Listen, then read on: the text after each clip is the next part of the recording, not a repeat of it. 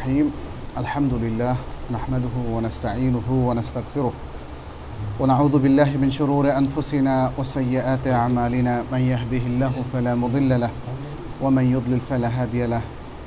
وأشهد أن لا إله إلا الله وحده لا شريك له وأشهد أن محمدا عبده ورسوله.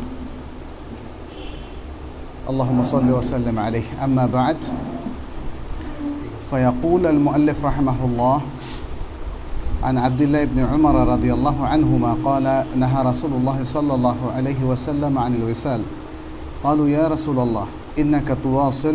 قال إني لست كهيئتكم إني أطعم وأسقى. رواه البخاري ومسلم ورواه أبو هريرة وعائشة وأنس بن مالك رضي الله عنهم.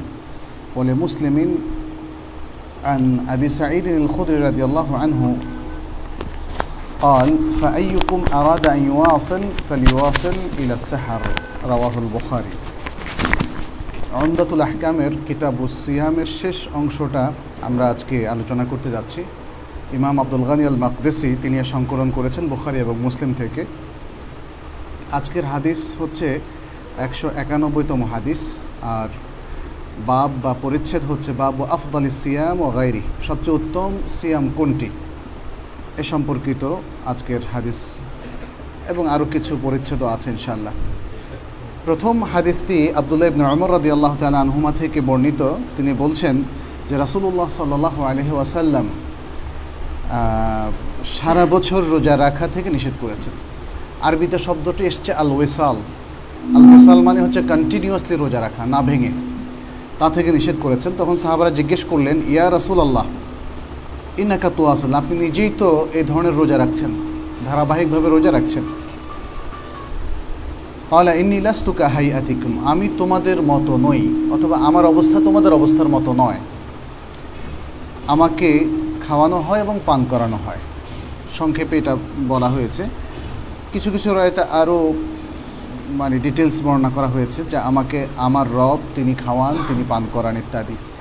আর এই বর্ণনাটি এসছে বোখারি এবং মুসলিমের মধ্যে এবং একই বর্ণনা আবু হুরায়রা, আয়েশা এবং আনাস রাজি আল্লাহ তালা আনহুম তারা সেটি বর্ণনা করেছেন। অর্থাৎ এই হাদিসটি এই তিনজন সাহাবি থেকে বর্ণিত হয়েছে। আবু হুরায়রা রদি আল্লাহ আনহু, আয়েশা রাদি আল্লাহ আনহা এবং আনাস রাদি আল্লাহ তালা আনহু।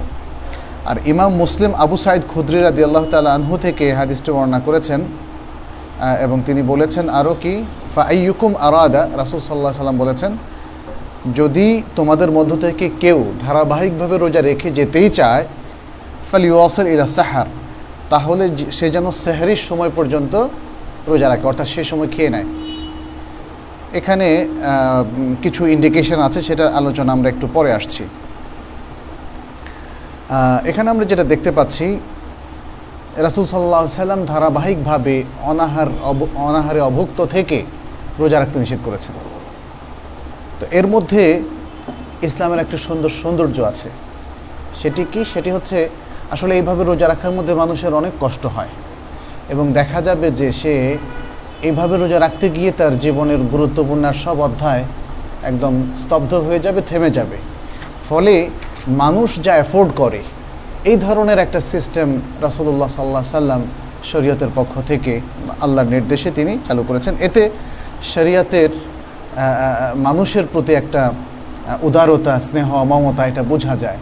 আর এই ধরনের ঘোষণা কোরআনেরও বহু জায়গায় এসছে। লাইকাল্লিফুল্লাহ নাফসান ইল্লা উসাহা মানুষের সাধ্যের অতীত কোনো কাজের দায়িত্ব আল্লাহ চাপিয়ে দেন না। এগুলো হচ্ছে তারই অংশ। এভাবে যখনই কোনো কষ্টকর কিছু মানুষ করতে যায় ইভেন খুবই এক্সাইটেড হয়ে স্বেচ্ছায়ও করতে যায়, তখনও শরীয়ত সেখানে বাধা আরোপ করে। এটা হচ্ছে তার একটা প্রমাণ। কারণ শরিয়ার মূল মাকসাদ হচ্ছে আত্মাইসির সহজতা আরোপ করা, কঠোরতা বিলোপ করা। এবং সেটাই সুরা বাকার মধ্যে এভাবে বলা হয়েছে, ইউরিদুল্লাহ হবি কুমুল ইউসরা ওলা ইউরিদ কুমুল অসর আল্লাহ চান তোমাদের জন্য সহজতা এবং তিনি কঠোরতা তোমাদের জন্য চান না। সুতরাং শরীয়তের নিয়ম কানুনগুলো সেভাবেই প্রণয়ন করা হয়েছে এবং কেউ যদি স্বেচ্ছায় কঠিন কোনো জিনিস নিজের উপর আরোপ করেও, সেটিও শরীয়তে নিষেধ করা হয়েছে। সৌমুল ওয়েসাল এটাকে বলা হয় আল ওয়েসাল এভাবে ধারাবাহিক রোজা রাখার থেকে রাসুল সাল্লাহ সাল্লাম যে নিষেধ করেছেন, এটা হচ্ছে তারই অংশ। আর এখানে যে বিষয়গুলো আছে, প্রথমে রাসুল সাল্লাহ সাল্লামকে আল্লাহ তালা খাওয়ান, এই ইনফরমেশনটা আমরা পেলাম।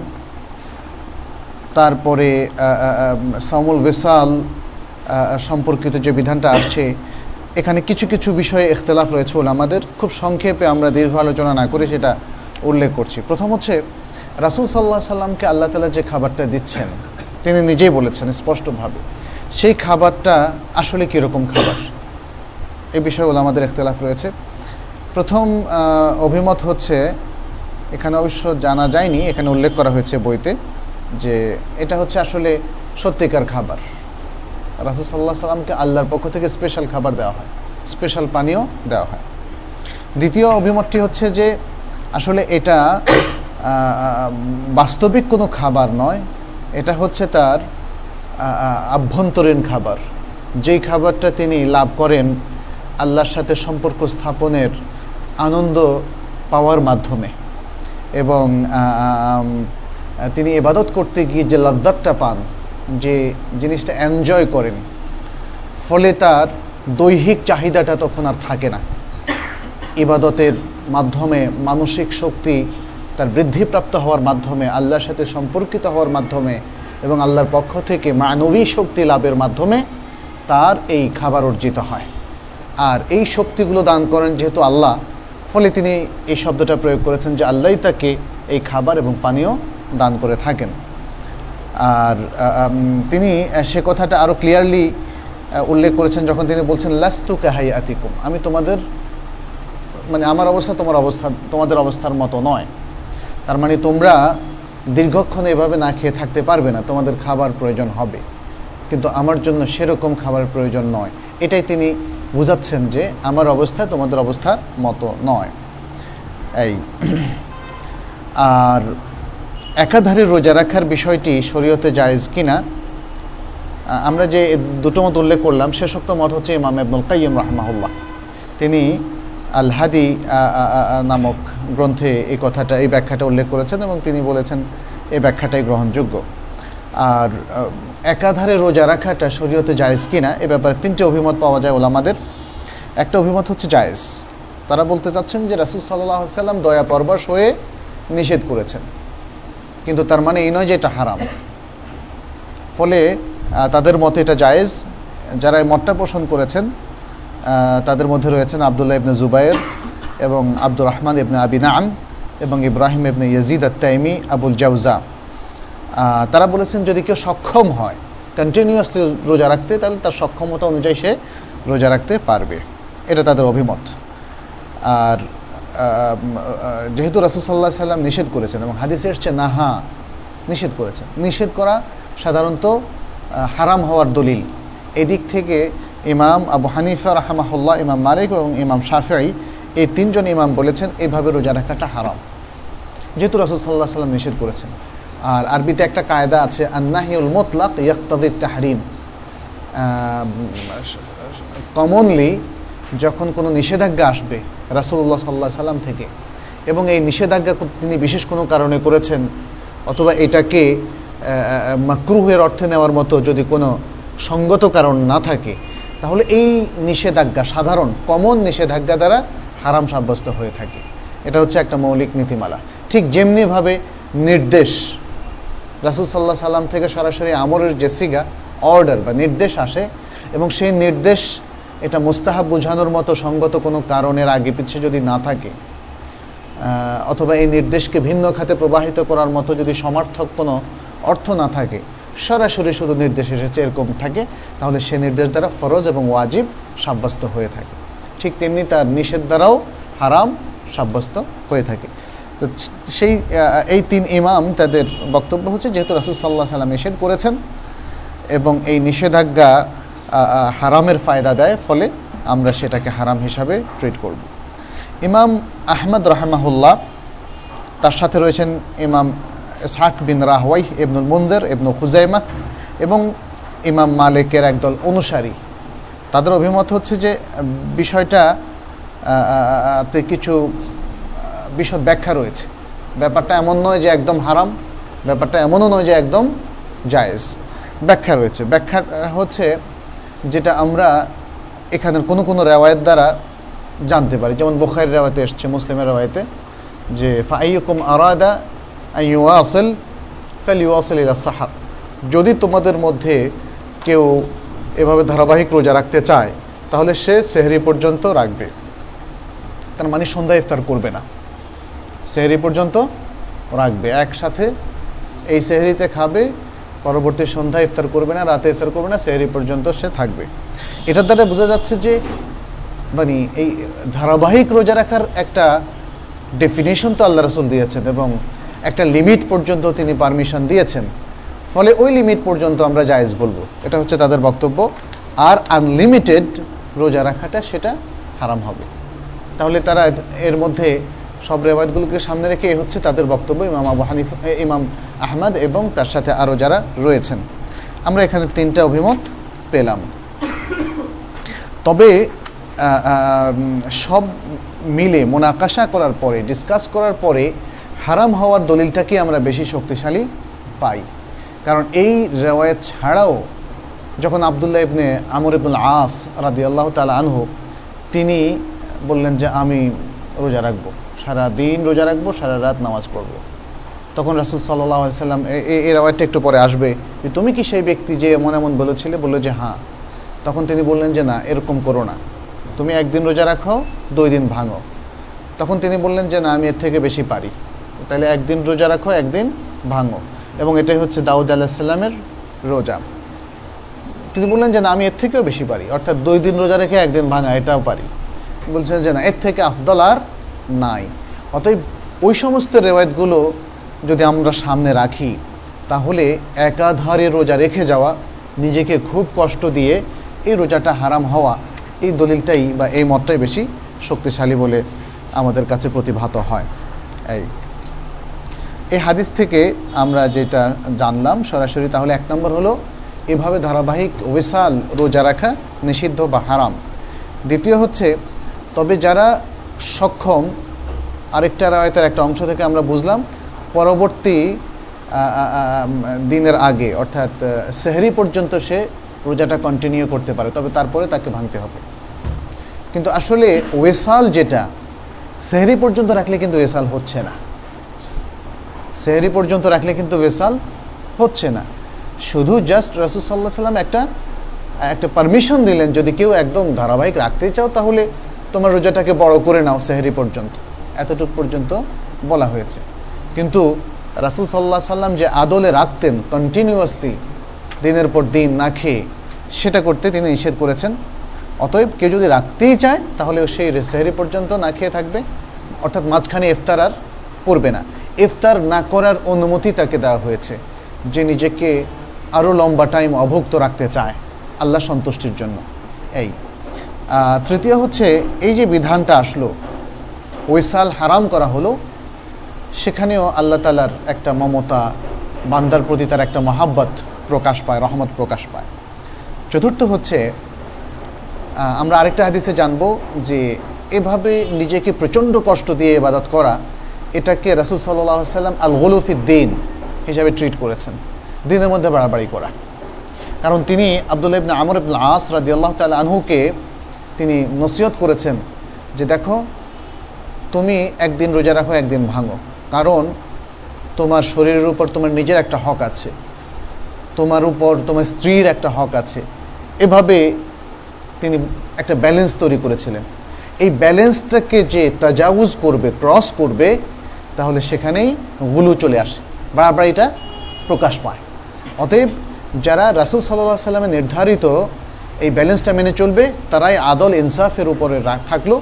যারা সেটাকে ক্রস করে কোনো বড় রকমের মানে বাড়াবাড়ি করতে চায়, সেটাই শরীয়তে গুলু ফিদ্দিন বলে গণ্য হবে। আর শরীয়ত সব ধরনের গুলু থেকে, বাড়াবাড়ি থেকে নিষেধ করে। যেহেতু অন্য হাদিসে এসছে ইয়াকুমাল গুলু ফিদ্দিন। তোমরা দিনের মধ্যে বাড়াবাড়ি করো না। আর কোরআনের মধ্যে বলা হচ্ছে, ইয়া আহলাল কিতাবেলা তাকলুফি দিন ইকুম হে কিতাবওয়ালারা, তোমরা তোমাদের দিনের মধ্যে বাড়াবাড়ি করো না। রাসুল সাল্লাহ সাল্লাম থেকে এ প্রসঙ্গে আর অনেকগুলো হাদিস এসছে। তার মানে হচ্ছে, শরিয়াতে কোনো বিষয় নিয়ে বারবার এই রকমের করা, এটা শরীয়ত পছন্দ করে না। সব কিছুতে একটা ব্যালেন্স রক্ষা করা। যেহেতু একটা একজন মানুষ এই পৃথিবীতে তার ইবাদতের সাইড যেমন আছে, ইবাদতের মধ্যে শুধু একটা ইবাদত করলে তো হবে না। রোজা রেখেই যদি আপনি দুর্বল হয়ে যান এবং আপনার সমস্ত শক্তি নিঃশেষ হয়ে যায়, তাহলে অন্য কাজগুলো করবে কি করে? করবেন কি করে? সালাত আদায় করবেন কি করে? দোয়া করবেন কি করে? আরও যে সমস্ত সুন্দর সুন্দর ইবাদতগুলো আছে, সেগুলো আদায় করবেন কি করে? আর তাছাড়া একজন মানুষের জীবনে ফরজ বলতে তো শুধু ইবাদতকেই বোঝায় না। ইবাদতের বাইরে তার মামলাতের অনেকগুলো ইনস্ট্রাকশন শরিয়ার পক্ষ থেকে রয়েছে। তার স্ত্রীর হক তাকে আদায় করতে হবে, সেটাও ইবাদা। যদিও ইবাদতের কোর্সের মধ্যে না পড়লেও সেটা ইবাদতের হুকুমের মধ্যে পড়বে।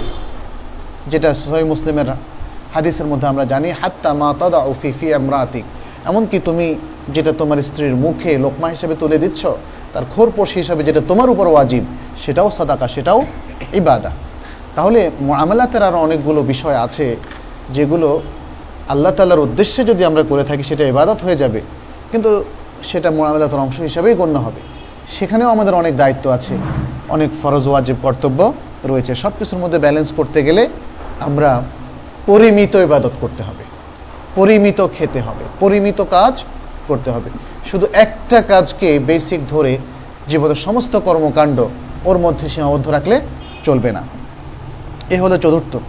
পঞ্চম হলো ধারাবাহিকভাবে ওয়েসাল সিয়াম পালন, এটা রাসুল সাল্লাহ সাল্লামের বৈশিষ্ট্য। অতএব বান্দার উপরে সেটি প্রযোজ্য হবে না। ষষ্ঠ হলো রাসুল সাল্লাহ আলহি ওয়াসাল্লামের যে খাবার এবং পানীয়ের কথা বলা হয়েছে, সেটা একটু আগে আমরা আলোচনা করেছি। সেটা মূলত আল্লাহর সাথে তার বিশেষ সম্পর্কের কারণে আল্লাহ প্রদত্ত তার একটা আভ্যন্তরীণ মানবী খাবার এখানে বোঝানো হয়েছে। সপ্তম হচ্ছে, যখন যে রেওয়ায়তটা বলা হলো, যদি তোমরা ধারাবাহিক রোজা রাখতেই চাও তাহলে সেহরি পর্যন্ত রাখো, তাহলে বোঝা গেল যে মাঝখানে সূর্য অস্ত যাওয়ার সাথে সাথে তার অটোমেটিক ইফতার হবে না। আমরা এর আগে একটা হাদিস পড়েছিলাম। ইদা আকবল আল্লাইলু মিন হাহুনা ও আকবর নাহারু মিন হাহুনা ও গারাবাতি শামস ফাকাদ আফতার সাইম। এটাও বুখারি মুসলিমের হাদিস এবং মোহাম্মদুল্লাহ হাকামের মধ্যে এসেছিল, এই হাদিসটা আমরা আলোচনা করেছিলাম। যে যখন এদিক থেকে রাত আসবে, ওদিক থেকে দিন শেষ হবে এবং সূর্য অস্ত যাবে, ফাকাদ আফতার সাইম, তখন রোজাদার ইফতার করবে। এই রোজাদার ইফতার করবে এ কথাটা দুটো অর্থ তখন আমরা বলেছিলাম। একটা অর্থ হচ্ছে রোজাদার ইফতার হয়ে যাবে, তার রোজা ভেঙে যাবে। ফাকাদ আফতার সাইম আয় ওয়াকা সাইম ফি ইফতারি অর্থাৎ ইফতারের বা ফি ওয়াক্তিল ইফতার। ইফতারের সময় তারা উপনীত হবে এবং তার মানে তার রোজা ভঙ্গ হয়ে যাবে, তার রোজা শেষ। এটা একটা অর্থ। দ্বিতীয় হচ্ছে রোজাদারের জন্য ইফতারের ওয়াক্ত হবে, তার মানে সে কোনো কিছু খেয়ে ইফতার করবে। এই দ্বিতীয় অর্থটাই আসলে বেশি গ্রহণযোগ্য এবং সেটাও এই দ্বিতীয় অর্থটাই আমরা এই হাদিস দ্বারাও বুঝি। যখন সেহরি পর্যন্ত তাকে রোজা কন্টিনিউ করার, যারা ধারাবাহিকতা রক্ষা করতে চায় একটু লম্বা টাইম তাদেরকে অনুমতি দেওয়া হলো, তাহলে বোঝা গেল যে সূর্য অস্তের সাথে সাথে তার রোজা অটোমেটিক ভাঙবে না, তাকে কিছু খেতে হবে। আর এই সে অর্থটাই সাধারণ মানুষও নিয়েছে। কারণ এটাই প্রাথমিক অর্থ। এই জন্যে যখনই সূর্যাস্ত হয়ে যায়, আমরা তাড়াতাড়ি ইফতার করার চেষ্টা করি। যদি অটোমেটিকই ভেঙে যেত, তাহলে তাড়াতাড়ি ইফতার না করলেও চলতো। এবং আট নম্বর হচ্ছে যে শিক্ষাটা আমরা এখানে পাই, যে রাসুল সাল্লাহ সাল্লামের স্পেশাল কিছু বৈশিষ্ট্য রয়েছে, তার মধ্যে এটা একটা আরও অনেকগুলো রয়েছে।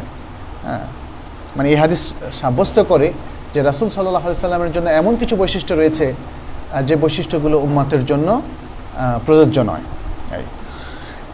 এরপর হাদিস হচ্ছে আন আব্দুল্লাহ ইবনে আমর ইবনে আস রাদিয়াল্লাহু আনহুমা ক্বালা উখবিরা النبي صلى الله عليه وسلم إني أقول والله لا أصومن النهار ولا أقومن الليل ما عشت فقال النبي صلى الله عليه وسلم أنت الذي قلت ذلك فقلت له قد قلته بأبي أنت وأمي يا رسول الله আবদুল্লাহ ইবনে আমর ইবনে আস রাদিয়াল্লাহু তাআলা আনহুমা তিনি তার থেকে বর্ণিত যে নবী সাল্লাহ আলাইসাল্লামকে এটা অবহিত করা হলো যে আমি বলেছি আল্লাহর কসম, আমি অবশ্যই দিনভর রোজা রাখব।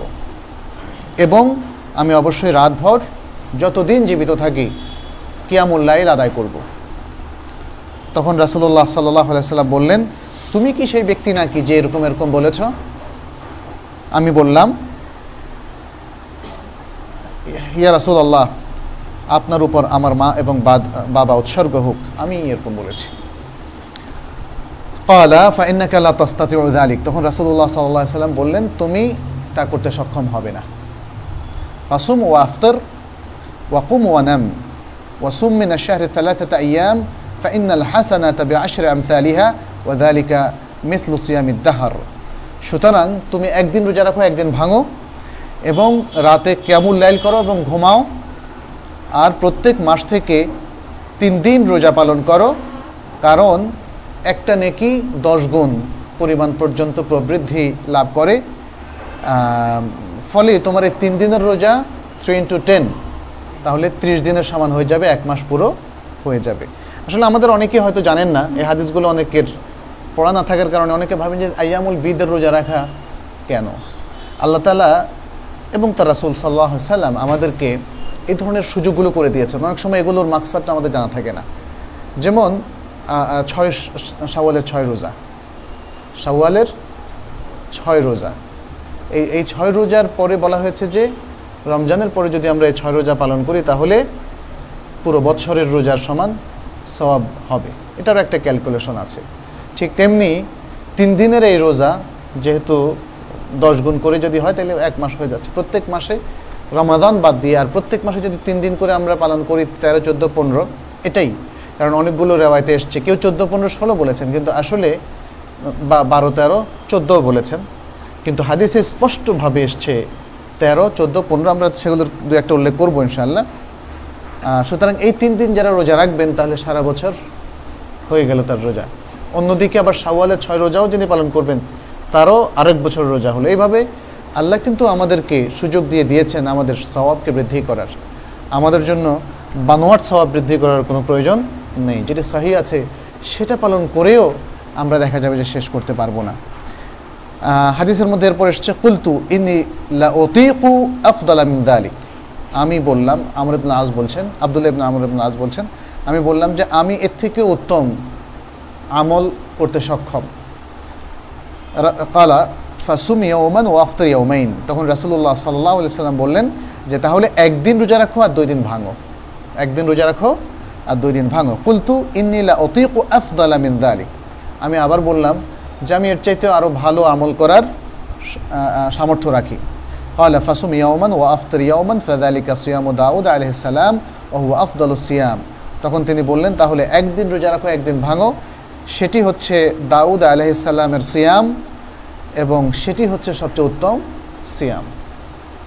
ফাকুলতু ইনিলা অতিক আফতালা মিন দালিক। তখন আমি আবার বললাম যে আমি এর চাইতে উত্তম আমল করতে সক্ষম। ফাকাল আলা আফদালা মিন দালিক। এর চাইতে উত্তম আর নাই। দেখেছেন? মানে এখানে তিনি বলে দিলেন যে দেখো, এই ইনস্ট্রাকশন তো শরিয়ার পক্ষ থেকে নির্ধারিত হবে। শরিয়ার ইনস্ট্রাকশনের বাইরে আর কোনো কিছু উত্তম হতে পারে না। এরকম ইনস্ট্রাকশন যারা হাদিস রীতিমতো অধ্যয়ন করবেন, শুধু বোখারি, মুসলামের মধ্যে প্রচুর পাবেন। যারা আজকে বেদা করছে, তারা কিন্তু রাসুল সাল্লাহ সাল্লামের বর্ণিত সীমারেখাকে যথেষ্ট মনে করছে না। তারা ভাবছে আরও বেশি করা দরকার। তো এরকম উদাহরণ তো আমাদের সামনে আছে। স্বয়ং তার জীবদ্দশায় তার সাহাবারাও মানে রাসুলকে মানে যার সংবাদ রাসুল সাল্লাহ সাল্লামের কাছে গিয়েছে এরকম বেশি বেশি ইবাদত করতে চেয়েছেন। রাসুল সাল্লাহ সাল্লামের কাছাকাছি যেতে চেয়েছেন বা কোনো কোনো ক্ষেত্রে তার থেকেও বেশি করতে চেয়েছেন। আপনারা ওই যে তিনজন ব্যক্তির কথাও জানেন, বেদুইন। এক কাছাকাছি রকমের হাদিস। তারা বলছেন, আল্লাহর রাসুল তো কত বড় ব্যক্তি। তার আগের পরের সমস্ত পাপ ক্ষমা হয়ে গিয়েছে। আমরা সে তুলনায় কি? অতএব আমাদের আমল আরও বেশি করতে হবে। রাসুল্লাহ সাল্লাহ সাল্লামের চাইতে আরও বেশি করতে হবে। কি করব তাহলে?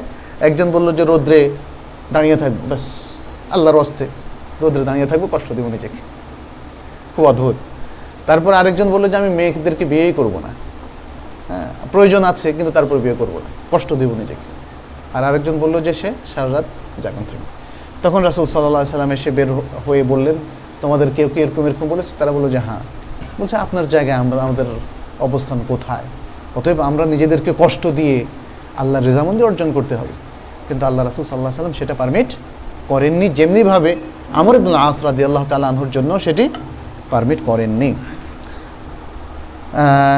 ওয়াফি রিওয়ায়াতিন কল লা সৌমা ফৌকা আখি দাউদ আলাইসালাম শাতরিদ্দাহার ফাসুম ইয়াউমান ওয়াফতর ইয়াউমান কোনো কোনো বর্ণা এভাবে এসছে যে আমার ভাই দাউদ আলাইসাল্লামের সিয়ামের চেয়ে উত্তম সিয়াম নাই। অর্থাৎ এই পদ্ধতির চেয়ে উত্তম কোনো পদ্ধতি নেই।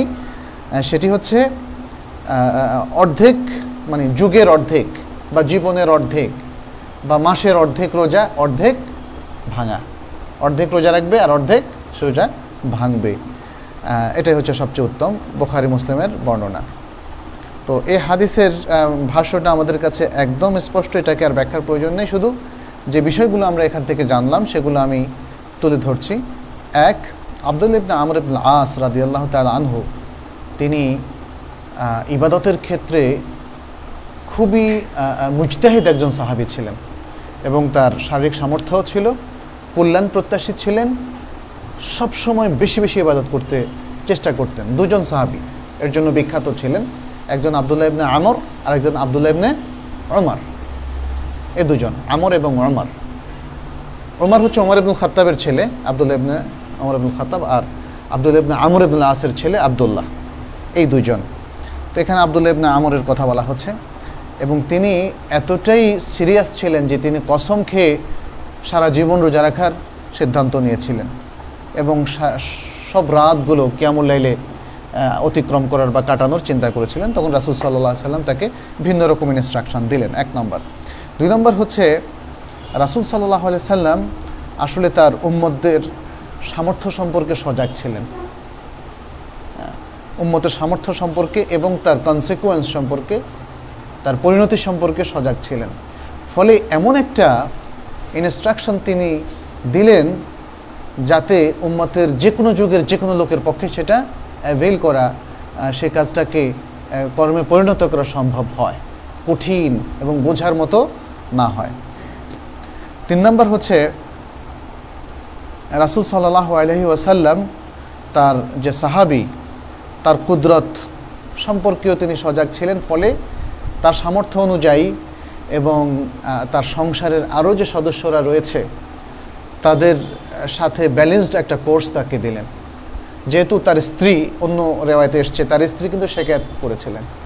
বলছেন যে সে আমার স্বামী, কিন্তু আমার স্বামী হিসেবে কোনো আমার অধিকারগুলো সে রক্ষা করে না, আমার চাহিদা সে মেটায় না। সেই জন্যই বলছে, ওলে আহলিকা আলাইকা রাসুল সাল্লাহ সাল্লাম ওলে আহলিকা আলাইকা হাক্কান। রাসুল সাল্লাহ সাল্লাম বলছিলেন যে, তোমার পরিবারেরও তোমার উপর একটা হক রয়েছে। সে হক হতে পারে অর্থনৈতিক খোরপোষ দেওয়ার মাধ্যমে, হতে পারে শারীরিক, ইত্যাদি। কিন্তু সবটা হকই একজন স্বামীকে অবশ্যই পালন করতে হবে। ফলে রাসুল সাল্লাহ সাল্লাম তার সাহাবিকেও সেই ধরনের ইনস্ট্রাকশানই দিলেন এবং তাকে বললেন যে, যদি সে একদিন রোজা রাখে এবং একদিন ভাঙে, তাহলে কিন্তু স্ত্রীর অধিকার আর ক্ষুণ্ণ হয় না। এবং যদি রাতের কিছু অংশ ঘুমায় এবং কিছু অংশ কেমন লাইল করে, তাহলে দুটোই হয়। আল্লাহকেও খুশি করা যায়, নিজের দেহর কেউ আরাম দেওয়া যায়, দুটোই। এবং সেটাই হচ্ছে ব্যালেন্সড ওয়ে চার নম্বর হচ্ছে যদি কেউ ধারাবাহিক রোজা রাখতে চান, তাহলে তার শেষ পরিসীমা হচ্ছে একদিন রোজা রাখা, একদিন রোজা ভাঙা, যেটা এই হাদিস থেকে আমরা জানলাম। পাঁচ নম্বর হচ্ছে, একাধারে রোজা রাখাটা, এটা আসলে শরীয়তের অপছন্দনীয় কাজ। এবং সেটা কন্টিনিউয়াসলি রাখা, আগের হাদিসে জানলাম, সেটা হারাম। আর ষষ্ঠ যে বিষয়টা, সেটা জানলাম, এই যে একটা ইনস্ট্রাকশন আবদুল্লাহ ইবনে আমরকে দেওয়া হলো, সেটাও কেন? শরীয়তের উদারতা তার থেকে বোঝা যায়। শরীয়ত চায় আল্লাহর বান্দারা সহজে ইবাদতগুলো পালন করুক, যেন সে বিরক্ত না হয়ে যায়। আজকাল স্বাভাবিক যে ইবাদত আমাদের রয়েছে, সেখানেও তো আমরা দেখি মানুষ সালাত আদায় করতে কষ্ট পায়। রোজা রাখতে তাদের খুব কষ্ট। এই জন্য আজকাল প্রচুর লোকজনকে আমরা দেখি তারা সালাদ ঠিক মতো আদায় করে না, পাঁচ অক্ত সালাত আদায় করে না, সিয়াম পালন করে না, আর অন্য অন্য আমলগুলোও তারা করে না। এখন আপনি এক্সাইটেড করতে ভালো লাগে, আরও যা আল্লাহ ফরজ ওয়াজিব করেছেন তার থেকেও বেশি করতে আপনার ভালো লাগে কি? কয়জন এরকম পাওয়া যাবে শরিয়াতটা শুধু আপনার একার জন্য আসেনি। শরিয়াতটা এসছে সমস্ত মানুষের জন্য। অতএব সমস্ত মানুষ দুর্বল, সবল, মধ্যম হ্যাঁ সবাই যেটা অ্যাফোর্ড করে, সেরকম একটা ব্যালেন্সড কোর্স আমাদেরকে দেওয়া হয়েছে। এর মধ্যে শরীয়তের মূল মকসুদটা, সৌন্দর্যটা ফুটে উঠেছে, তার উদারতা এবং আল্লাহর বান্দাদের প্রতি তার যে ভালোবাসা, সেটা আমরা এখানে লক্ষ্য করছি। এরপরের হাদিস সেটি আব্দুল ইবনা আমর থেকে, আন আব্দুল ইবনা আমর ইবনুল আস রাদি আল্লাহ আনহুমা কালা কালা রাসুল্লাহ সাল্লাহ আলহি ওয়াসাল্লাম, ইন্না আহাব্বা সিয়াম ইলাল্লাহ সিয়ামু দাউদ ও আহাব্বা ও আহাব্বা সালাতে ইলাল্লাহ, সালাতু দাউদ, কানা ইয়ানামু নিসফাল লাইল ওয়া ইয়াকুমু থুলুসাহ ওয়া ইয়ানামু সুদুসাহ ও কেন ইয়াসুম ইয়াওমান ওয়া ইফতিরু ইয়াওমান রাওয়াহুল বুখারী ওয়া মুসলিম আব্দুল্লাহ ইবনে আমর ইবনুল আস রাদিয়াল্লাহু তাআলা আনহুমা তিনি বলছেন যে, রাসূলুল্লাহ সাল্লাহ আলাইহি সাল্লাম বলেছেন, আল্লাহর কাছে সবচেয়ে প্রিয় সিয়াম হচ্ছে দাউদের সিয়াম। দাউদ আলাইসাল্লামের সিয়াম। এ সম্পর্কে ডিটেলস আলোচনা আমরা ইতিমধ্যেই করেছি। আর আল্লাহর কাছে সবচেয়ে প্রিয় সালাত হলো দাউদ আলাইসাল্লামের সালাত, নফল সালাতের ক্ষেত্রে আর কি।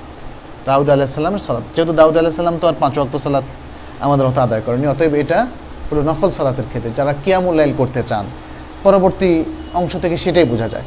তিনি কি করতেন? তিনি রাতের অর্ধেক ঘুমাতেন। রাতের অর্ধেক ঘুমাতেন আর এক তৃতীয়াংশ কেয়ামুল্লাইলে কাটাতেন। ওয়াকুমথলুথা এরপরে এক ষষ্ঠাংশ ঘুমাতেন।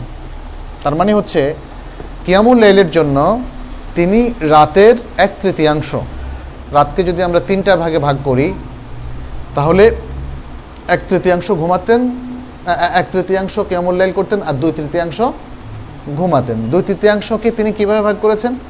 প্রথমে অর্ধেক ঘুমাতেন, পরে এক তৃতীয়াংশ কেমন লাইল করতেন, পরে ছয় ভাগের এক অংশ তিনি আবার ঘুমাতেন। তাইলে ছয়ের এক আর দুইয়ের এক।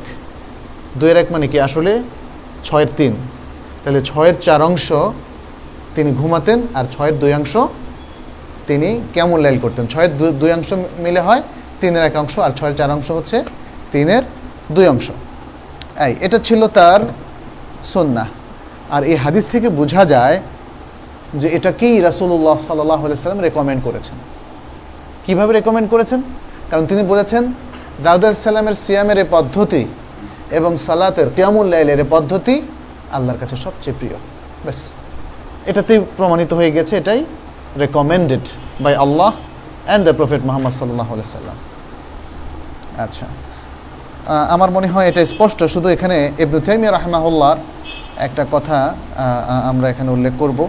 তিনি বলেছেন, এই যে সিয়ামের যে পদ্ধতিটা এই হাদিসে বর্ণিত হলো, এর দ্বারা ইসলামের আদল, ইনসাফ এবং ন্যায় নীতি নির্ভর শরিয়ত প্রণয়ন, সেটা প্রমাণিত হলো। ইবনে তাইমিয়া রহমাহুল্লাহ, তিনি বলছেন যে, শরিয়ত সব ব্যাপারেই আদল, ইনসাফের বিষয়টি নিশ্চিত করেছে।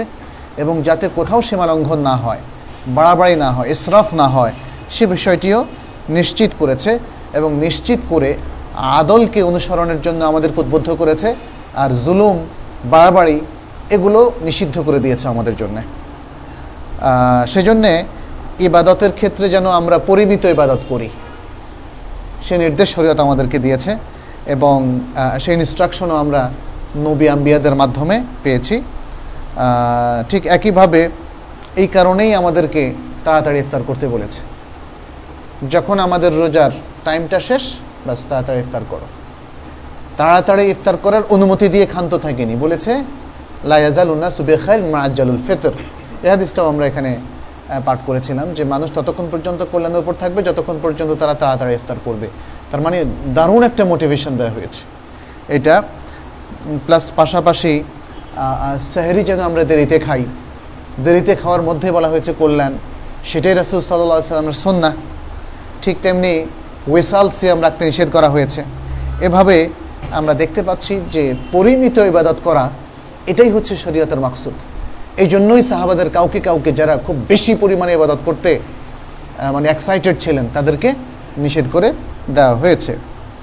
আর শরীয়তের যে মাসনুন ইবাদতগুলো সেগুলোর ক্ষেত্রেও আমরা দেখি যে আল্লাহ তালা অথবা রাসুল সাল্লাহ আলাইসাল্লামের পক্ষ থেকে এমনভাবে আমাদের উপর চাপিয়ে দেওয়া হয়নি বা এমনভাবে আমাদেরকে মোটিভেশন দেওয়া হয়নি যাতে আমরা কঠিন এবাদতের দিকে অগ্রসর হতে পারি।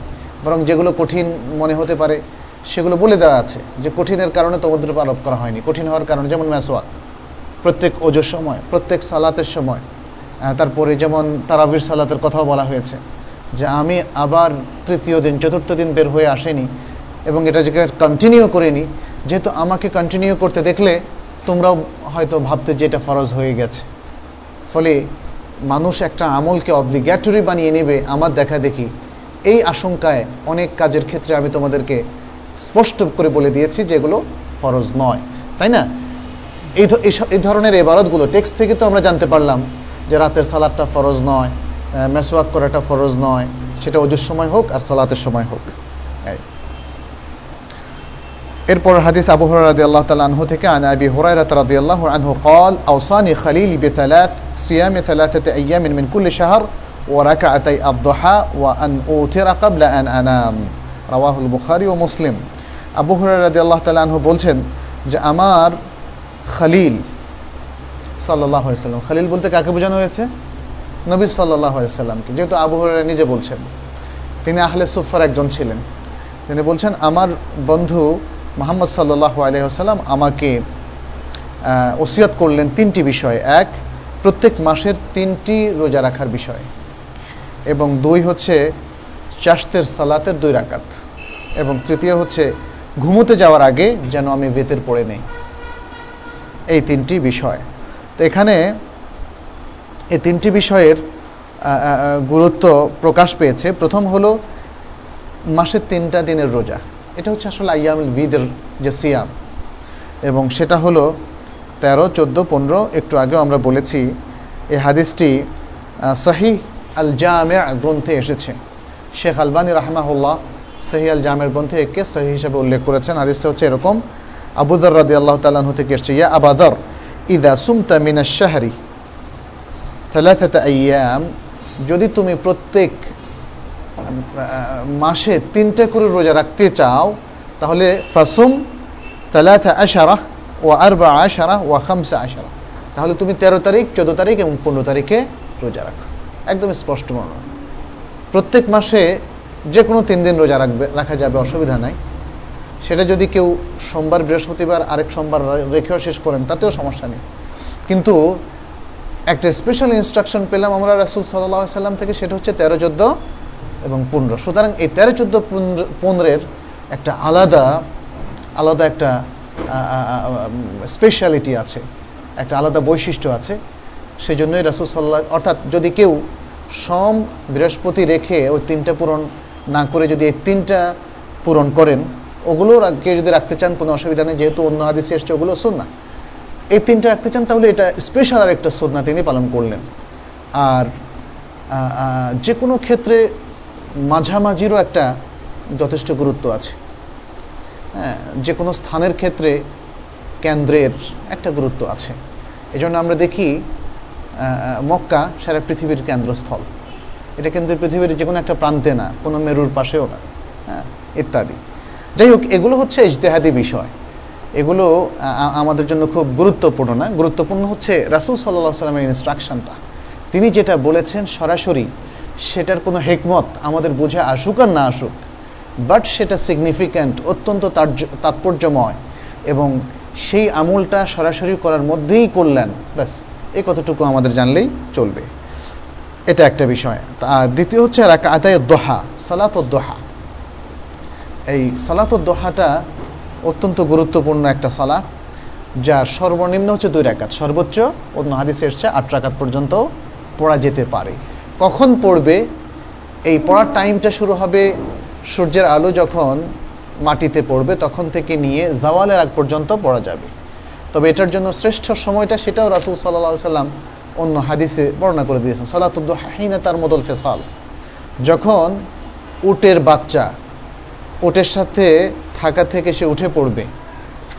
কারণ বড় উট সে হয়তো একটু সহ্য করতে পারে। কিন্তু জমিনটা যখন সূর্যের আলো পড়ে, একটু তপ্ত হয়ে যাবে, তখন ছোট বাচ্চাগুলো, ওটের বাচ্চা, সেটা তার মা থেকে সরে যায়। তো এই টাইমটা কখন? এই টাইমটা সাধারণত যেমন ধরেন আধা ঘণ্টা, এক ঘণ্টা পরে। যেমন যদি আমরা ধরি সাতটা সূর্য উঠে, তাহলে সূর্য মানে মাটি তপ্ত হতে হতে প্রায় এক ঘণ্টা টাইম নেবে। আটটা, নয়টা, এই টাইমটাকে আমরা বলতে পারি। তো রাসুল সাল্লাহ সাল্লাম সেভাবে নির্ধারণ করে দিয়েছেন। তখন তো আর ঘড়ি ওইভাবে ছিল না। তো এইভাবে নির্ধারণ করে দিয়েছেন।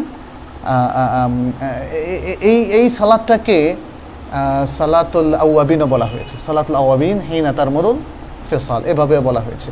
আউয়াবিন মানে আল্লাহ, সেই বান্দারা যারা আল্লাহর দিকে ফিরে আসে। আউয়াবিন আউয়াব যেমন কোরআনে কোনো কোনো নবীর সেফাত এসছে আউয়াব। যে তিনি কতই না আল্লাহর দিকে প্রত্যাবর্তনকারী বান্দা, উত্তম বান্দা। তো যাই হোক, এই এই সালাদটা আদায় করা সালাতুদ্দোহা এই সালাদকেও তাহলে সালাতুল আউয়াবিন নামে আমরা অভিহিত হতে দেখি, এবং সালাতুল ইশরাক, তিনোটা একই সালাত, সালাতুল ইশরাক সালাতুদ্দোহা এবং সালাতুল আউয়াবিন। সেটা হচ্ছে যাকে আমরা চাষতের সালাদ বলে আমরা জানি। এবং এই চাষতের সময়টাই হচ্ছে এই সালাতের উত্তম সময়, যেটা হাইনা তার মদল ফেসাল দিয়ে ইন্ডিকেট করা হয়েছে। কিন্তু এই চাষতের সময় হওয়ার একটু আগেও পরেও এই সালাদ যদি কেউ আদায় করেন, তাতে কোনো সমস্যা নেই। অর্থাৎ কেউ যদি এগারোটার সময় সালাত আদায় করেন, কোনো সমস্যা নেই। জোহরের আগ পর্যন্ত আদায় করা যাবে ইনশাল্লাহ তৃতীয় বিষয়টা হলো, ওয়ান উ তেরা কাবলা আন আনাম। আমাকে ওসিয়ত করেছেন যেন আমি ঘুমের আগে বেতের সালাদটা আদায় করি। এখানে আমরা লক্ষ্য করেছি, আগের হাদিসে দাউদ আলাইসাল্লাম তিনি অর্ধরাত্রি ঘুমানোর পরে উঠতেন। উঠে এক তৃতীয়াংশ কেমন লাইল করতেন। তাহলে আমাদেরকেও সেটা রেকমেন্ড করা হয়েছে। তাহলে আমরা মানে আমাদের দুটো অবস্থা। এক, হয়তো আমি রাত্রে ঘুমাবো, একদম ফজরের সময় উঠব। অথবা দুই আমি হয়তো মধ্যরাত্র পর্যন্ত ঘুমাবো বা আরেকটু বেশি ঘুমাবো, তারপরে উঠবো, তারপরে উঠে কেমন লাইল করব, তারপর একটু ঘুমাবো। দুটো অবস্থা হতে পারে। তাহলে এই দুই অবস্থায় আমার জন্য সুযোগ থাকবে ঘুমোতে যাওয়ার আগে বেতের পড়া। যদি আমি রাত্রে ঘুমানোর পরে আর ওঠার কোনো নিশ্চয়তা না থাকে, তাহলে আফদল হলো শুরুতেই, ঘুমোতে যাওয়ার আগে একদম শুরুতেই বেতের পড়ে নেওয়া, এসার পরে। আর যদি আমার রাত্রে একটা অংশে কেমন লাইলের জন্য ওঠার সম্ভাবনাটা প্রবল থাকে প্রবল থাকে। অথবা আমি নিশ্চিত থাকি। দুটো যে কোনো অবস্থায় আমার জন্য উত্তম হচ্ছে কিয়ামুল লাইলের পরে বেতের পড়া। এবং তখনও দেখা যাচ্ছে এই হাদিসের উপর আমরা আমল করতে পারছি, যেহেতু এক ষষ্ঠাংশ যদি আবার ঘুমোতে যেতে পারি। তবে যদি কেউ কিয়ামুল লাইলের পরে দ্বিতীয় অংশে না ঘুমান, তাতেও তার কোনো সমস্যা নেই। যে হয়তো অনেক সময় আমাদেরটা হয় অভ্যাসে যদি মানে আমরা পরিণত করতে না পারি, তাহলে একবার উঠার পরে যদি আরেকবার ঘুমান, তাহলে দেখা যাবে ফজরও শেষ হয়ে গেছে, ফজরও আমাদের বাদ হয়ে গেছে। তো সে অবস্থায় হয়তো আল্লাহ মাফ করবেন আমাদেরকে, কিন্তু খুব সাবধান থাকতে হবে। এই এই অভ্যাসগুলোতে নিজেকে ধীরে ধীরে অভ্যস্ত করতে হবে। তা না তা না হলে নিদেন পক্ষে ক্যামল লাইলের পরে, ক্যামল লাইলটা আমরা রাতের একদম শেষ ভাগে করতে পারি, যাতে ফজরের আগে আমরা বেতের পড়ে ফজরের প্রস্তুতিটা আমরা নিতে পারি। এই। এরপর হাদিস আন মোহাম্মদ ইবনে আব্বাদ ابن جعفر قال سألت جابر بن عبد الله رضي الله عنه أنهى النبي صلى الله عليه وسلم عن صوم يوم الجمعة قال نعم وزاد مسلم ورب الكعبة بخاري رواه البخاري ومسلم মোহাম্মদ ইবনে আব্বার আব্বাদ ইবনে জাফর তিনি বলছেন যে আমি সাহাবি জাবের ইবনে আবদুল্লাহ রাদি আল্লাহ তালা আনহুকে জিজ্ঞাসা করলাম রাসুল্লাহ সাল্লাহ সাল্লাম কি জুমাবারের সিয়াম থেকে নিষেধ করেছেন তিনি বললেন যে হ্যাঁ নিষেধ করেছেন আর মুসলিম অতিরিক্ত আরেকটা অংশ মানে রেওয়ায়ত করেছে সেটা হচ্ছে ওয়ারাব্বিল কাবা কাবার রবের শপথ মোহাম্মদ সাল্লাহ সাল্লাম নিষেধ করেছেন বা রাসুল্লাহ সাল্লাহ সাল্লাম নিষেধ করেছেন আচ্ছা এরপরে পাশাপাশি আরেকটা হাদিস আছে একই অর্থের عن أبي هريرة رضي الله عنه قال سمعت رسول الله صلى الله عليه وسلم يقول لا يصومن أحدكم ইয়াউমাল জুমআহ ইল্লা ইয়াসুমা ইয়াউমান কাবলাহু আও ইয়াউমান বাদাহু, রাওয়াহুল বুখারী ও মুসলিম। আবু হুরাইরা রাদি আল্লাহ আনহু তিনি বলছেন যে, আমি রাসূলুল্লাহ সাল্লাল্লাহু সাল্লামকে বলতে শুনেছি যে, অবশ্যই তোমাদের কেউ যেন জুমাবার সিয়াম পালন না করে। তবে যদি করতে চায়, সে যেন একদিন আগে, অর্থাৎ জুমার দিনের একদিন আগে অথবা একদিন পরে সিয়াম মিলিয়ে নেয়। এই, এখানে আমরা বাংলায় জুমা বলি। আসলে শব্দটা জুমুয়া। শব্দটা জুমুয়া। এই জুমুয়া শব্দটা কোরআনেও এসছে সুরা আল জুমুয়া আছে কিন্তু। এবং আয়াতের মধ্যে আছে ইজা নদী আলি সালাতে ইয়াউমাল জুমু আতি জুমু আতি স্পষ্ট করে দেখবেন। আর হাদিসের মধ্যেও জুমুয়া এসছে। আমরা জুমা বানিয়ে নিয়েছি। কিন্তু শব্দটা জুমুয়াকে জুমুয়া বললেই ভালো। এই তাহলে এখানে কেন নিষেধ করা হলো? এই হেকমত অনেকে বর্ণনা করেছেন। যদিও হাদিসে একদম স্পষ্ট করে আসেনি সেটি কেন। ইয়ামুল জুমুয়াকে বলা হয়েছে ইয়ামু ইয়ামুল ঈদ ফিলুসবো অর্থাৎ সপ্তাহের মধ্যে সাপ্তাহিক ঈদের দিন। তো সাধারণত ঈদ উৎসবের দিন মানুষ ঈদের ইবাদত করবে। স্পেশাল ইবাদত যেটা সেদিনের জন্য রাখা হয়েছে এবং সে এই দিনের জন্য যে স্কোপগুলো দেওয়া হচ্ছে সেগুলো অ্যাভেল করবে। সেজন্যেই সাধারণত আমরা দেখি যে কোনো ঈদের সময়, যেটা আমাদের একটু পরে হাদিস আসবে, মূলত প্রধান দুই ঈদের দিনও নিষেধ করা হয়েছে। আর এজন্য ইয়ামুল জুমুয়াকে নিষেধ করা হয়নি, যেহেতু এটা ওই মাপের ঈদ নয়। সুতরাং সেখানে মাকরুহ বা অপছন্দনীয় করে দেওয়া হয়েছে। এই, এটা একদম হারাম নয়, তবে মাকরুহ হিসাবে গণ্য। আর যদি কেউ এর একদিন আগে অথবা একদিন পরে মিলিয়ে নেয়, তাহলে সেটা মাকরুহ থাকবে না, সেটা মাশরুর হবে রেকমেন্ডেড হবে, অথবা পারমিটেড রোজা বলে গণ্য হবে। আচ্ছা কেন আমরা বলছি এটা মাকরুহ? কেন হারাম নয়? কারণ রাসুল সাল্লাহ আলাইসাল্লাম এর থেকেও কখনো কখনো কোনো কোনো উপলক্ষে এই দিন রোজা রাখার রেওয়ায়ত আছে।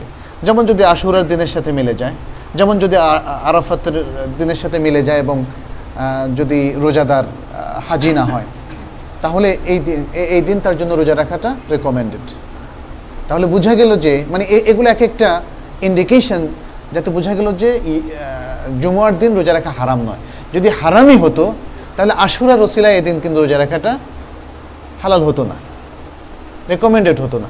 কারণ হারাম এবং হালাল এ দুটো একসাথে মিক্স হলে হালালের হারামের বিষয়টা শক্তিশালী থাকে বেশি। যেটা হারাম, অন্য একটা হালাল হওয়ার অকেশনও যদি তৈরি হয়, তাহলেও হারামটা শক্তিশালী থাকবে। এটা কিন্তু একটা কমন যে কোনো বিষয় আপনারা লক্ষ্য করবেন, শরীয়ত জিনিসটা হারামটাকে বেশি প্রাধান্য দিয়ে থাকে। যদি নিষিদ্ধ হয়ে থাকে, পুরোপুরি হারাম হয়ে থাকে। তাহলে বোঝা গেল যে এটা পুরোপুরি হারাম না, এটা মাকরু এই জন্যই আশুরার দিনের রোজা একদিন শুধু শুক্রবার রাখা যাবে আরাফাত দিনের রোজা একদিন হলে শুক্রবার রাখা যাবে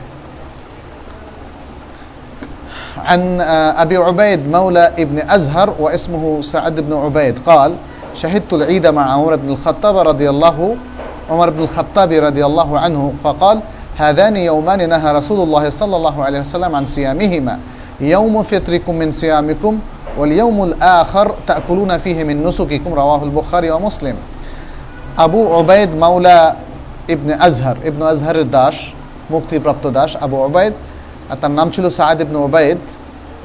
তিনি তাবেড়ে ছিলেন। তিনি বললেন যে আমি অমর ইবুল খতাব রাদি আল্লাহ তালা আনহুমা রাদি আল্লাহ তালা আনহু, এর সাথে ঈদ, ঈদের সালাতে উপস্থিত ছিলাম। সাহিত্য মানে হচ্ছে এখানে উপস্থিত ছিলাম। তখন অমর ইবুল খত্তাবকে বলতে শুনলাম। কোথায় বলতে শুনলাম?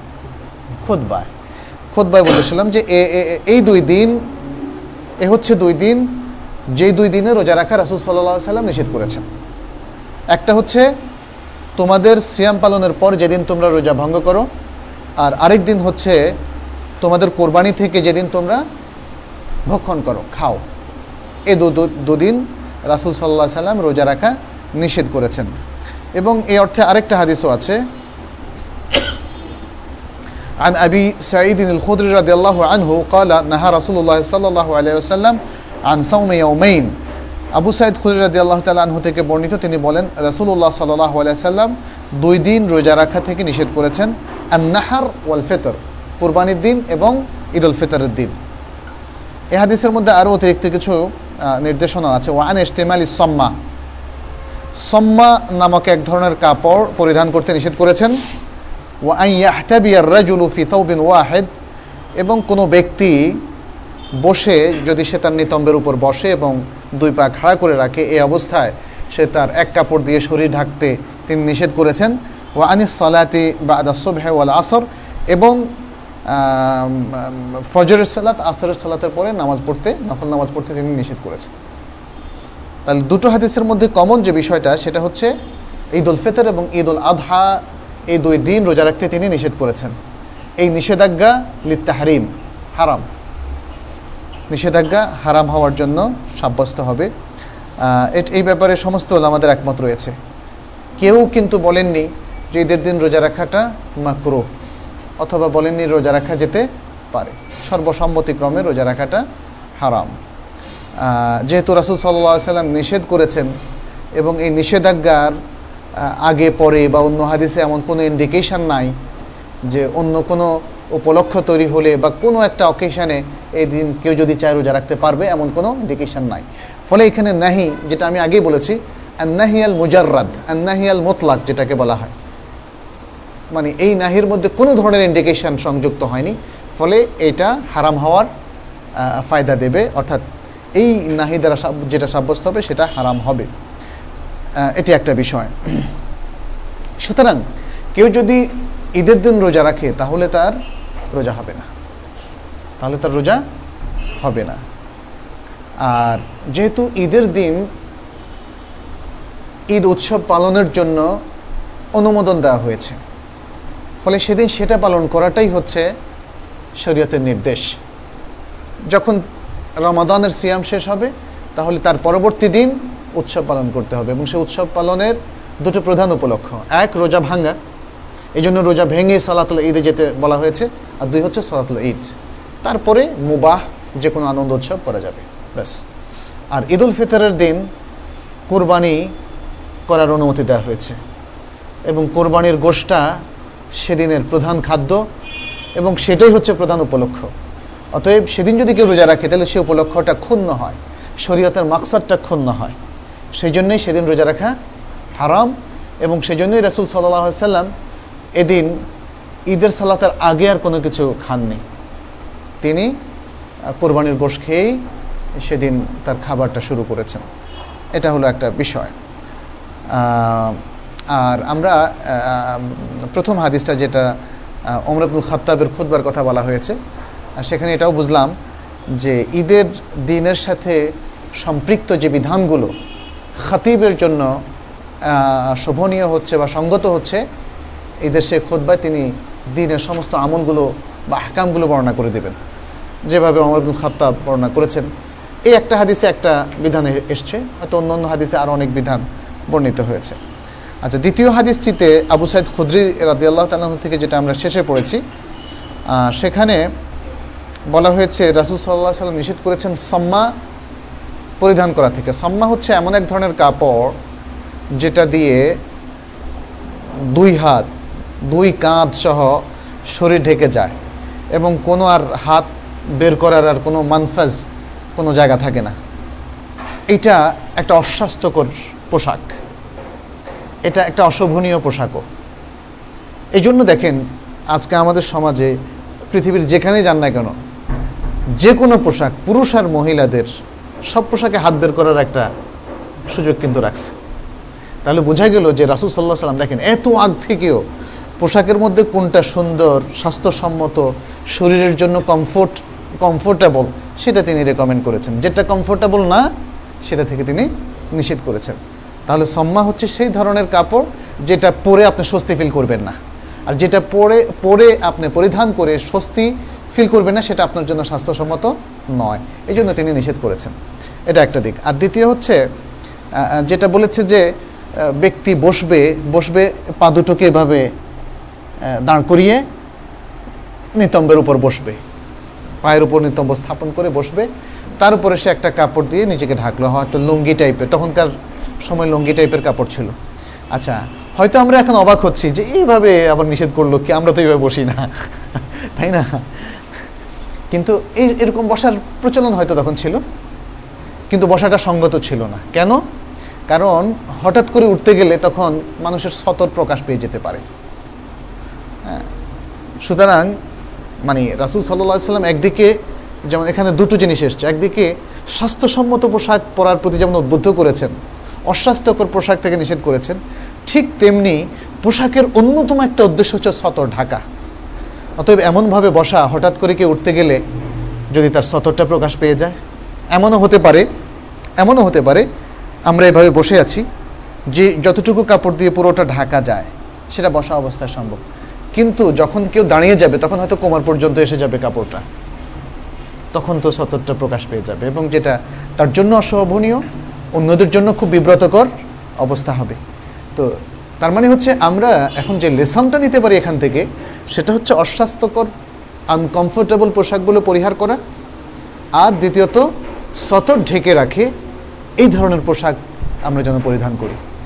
এটা কিন্তু আজকাল আজকালের পরিবেশ মানে আমাদের জন্য খুবই, আমার মনের জন্য খুবই রিলিভেন্ট একটা ইনস্ট্রাকশন আজকাল ছেলে হোক, মেয়ে হোক, সতর যত বেশি প্রকাশ করা যায় এই ধরনের পোশাকের প্রচলন কিন্তু হয়ে গেছে মারাত্মকভাবে।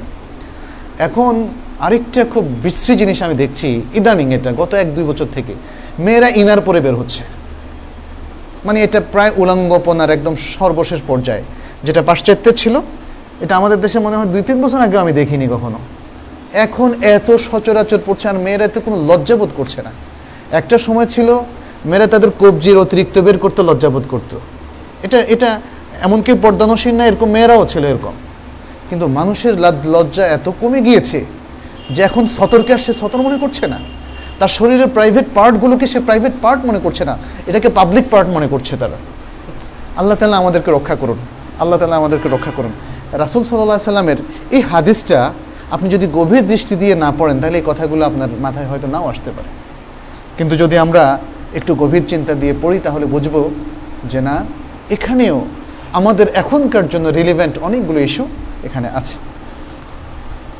পরিশেষে তৃতীয় যে বিষয়টা এখান থেকে আমরা পাই সেটা অন্যান্য হাদিসেও এসছে যে রাসুল সাল্লাহ সাল্লাম ফজরের পরে কোনো সালাত পড়তে নিষেধ করেছেন যতক্ষণ না সূর্য উদয় হয় এবং আসরের পরে কোনো সালাত পড়তে নিষেধ করেছেন যতক্ষণ না সূর্য অস্ত যায়। এটা হচ্ছে যে কোনো সাধারণ নফল সালাত। কিন্তু এর বাইরে যদি কেউ মসজিদে ঢুকে যেমন তাহিয়াতুল মসজিদ, সে পড়তে পারে। অথবা সালাতুল জানাজা পড়তে কোনো অসুবিধা নেই। অথবা সালাতুল জানাজা পড়তে যে অসুবিধা নাই, এটার প্রমাণ তো আপনারা দেখছেন, হারামাইনে হচ্ছে, সেখানে বড় বড় আলেমদের হচ্ছে। আর আসলে সালাতুল জানাজা পড়তে কোনো নিষিদ্ধ হওয়ার কোনো দলিলও নেই। এটা হচ্ছে সাধারণ নফল। আর যদি কেউ যেমন তফ করেন তফ তার শেষ হলো পাঁচটায়, সাড়ে পাঁচটায়, বিকেলে। তাহলে তারপরে সে তিনি তওয়াফে দুই রেখা সালাত আদায় করতে পারেন। এগুলোকে বলা হচ্ছে দাওয়াতুল আসবাব। মানে উপকরণ বা বা অকেশন যখন এসে যায় উপলক্ষ যখন এসে যায়, সেই উপলক্ষে যে সালাদটা পড়ার জন্য শরিয়া রেকমেন্ডেশন দেয়, সেই সালাদটা আপনি পড়তে পারেন। সেই সালাতের জন্য এ দুটো সময় নিষিদ্ধ অথবা মাকরুহ নয়। আর অন্য যে কোনো নফল সালাতের জন্য, আপনি যেমন মসজিদুল হারাম মাক্কায় অথবা মদিনায় বসে আছেন সালাতুল আসর পড়ে সেখানে কিছুক্ষণ তালাওয়াত করছেন এখন হঠাৎ মনে হলো আপনি কিছু নফল পড়বেন সে নফল কি আপনি পড়বেন সেটা আপনি পড়বেন না কিন্তু আপনি হঠাৎ করে ওয়াশরুমে গেলেন প্রয়োজন হলো অজু করে আবার ঢুকলেন তখন কি দু একাত নামাজ পড়বেন সেটা রেকমেন্ডেড তখন দু একাত নামাজ পড়তে কোনো অসুবিধা নাই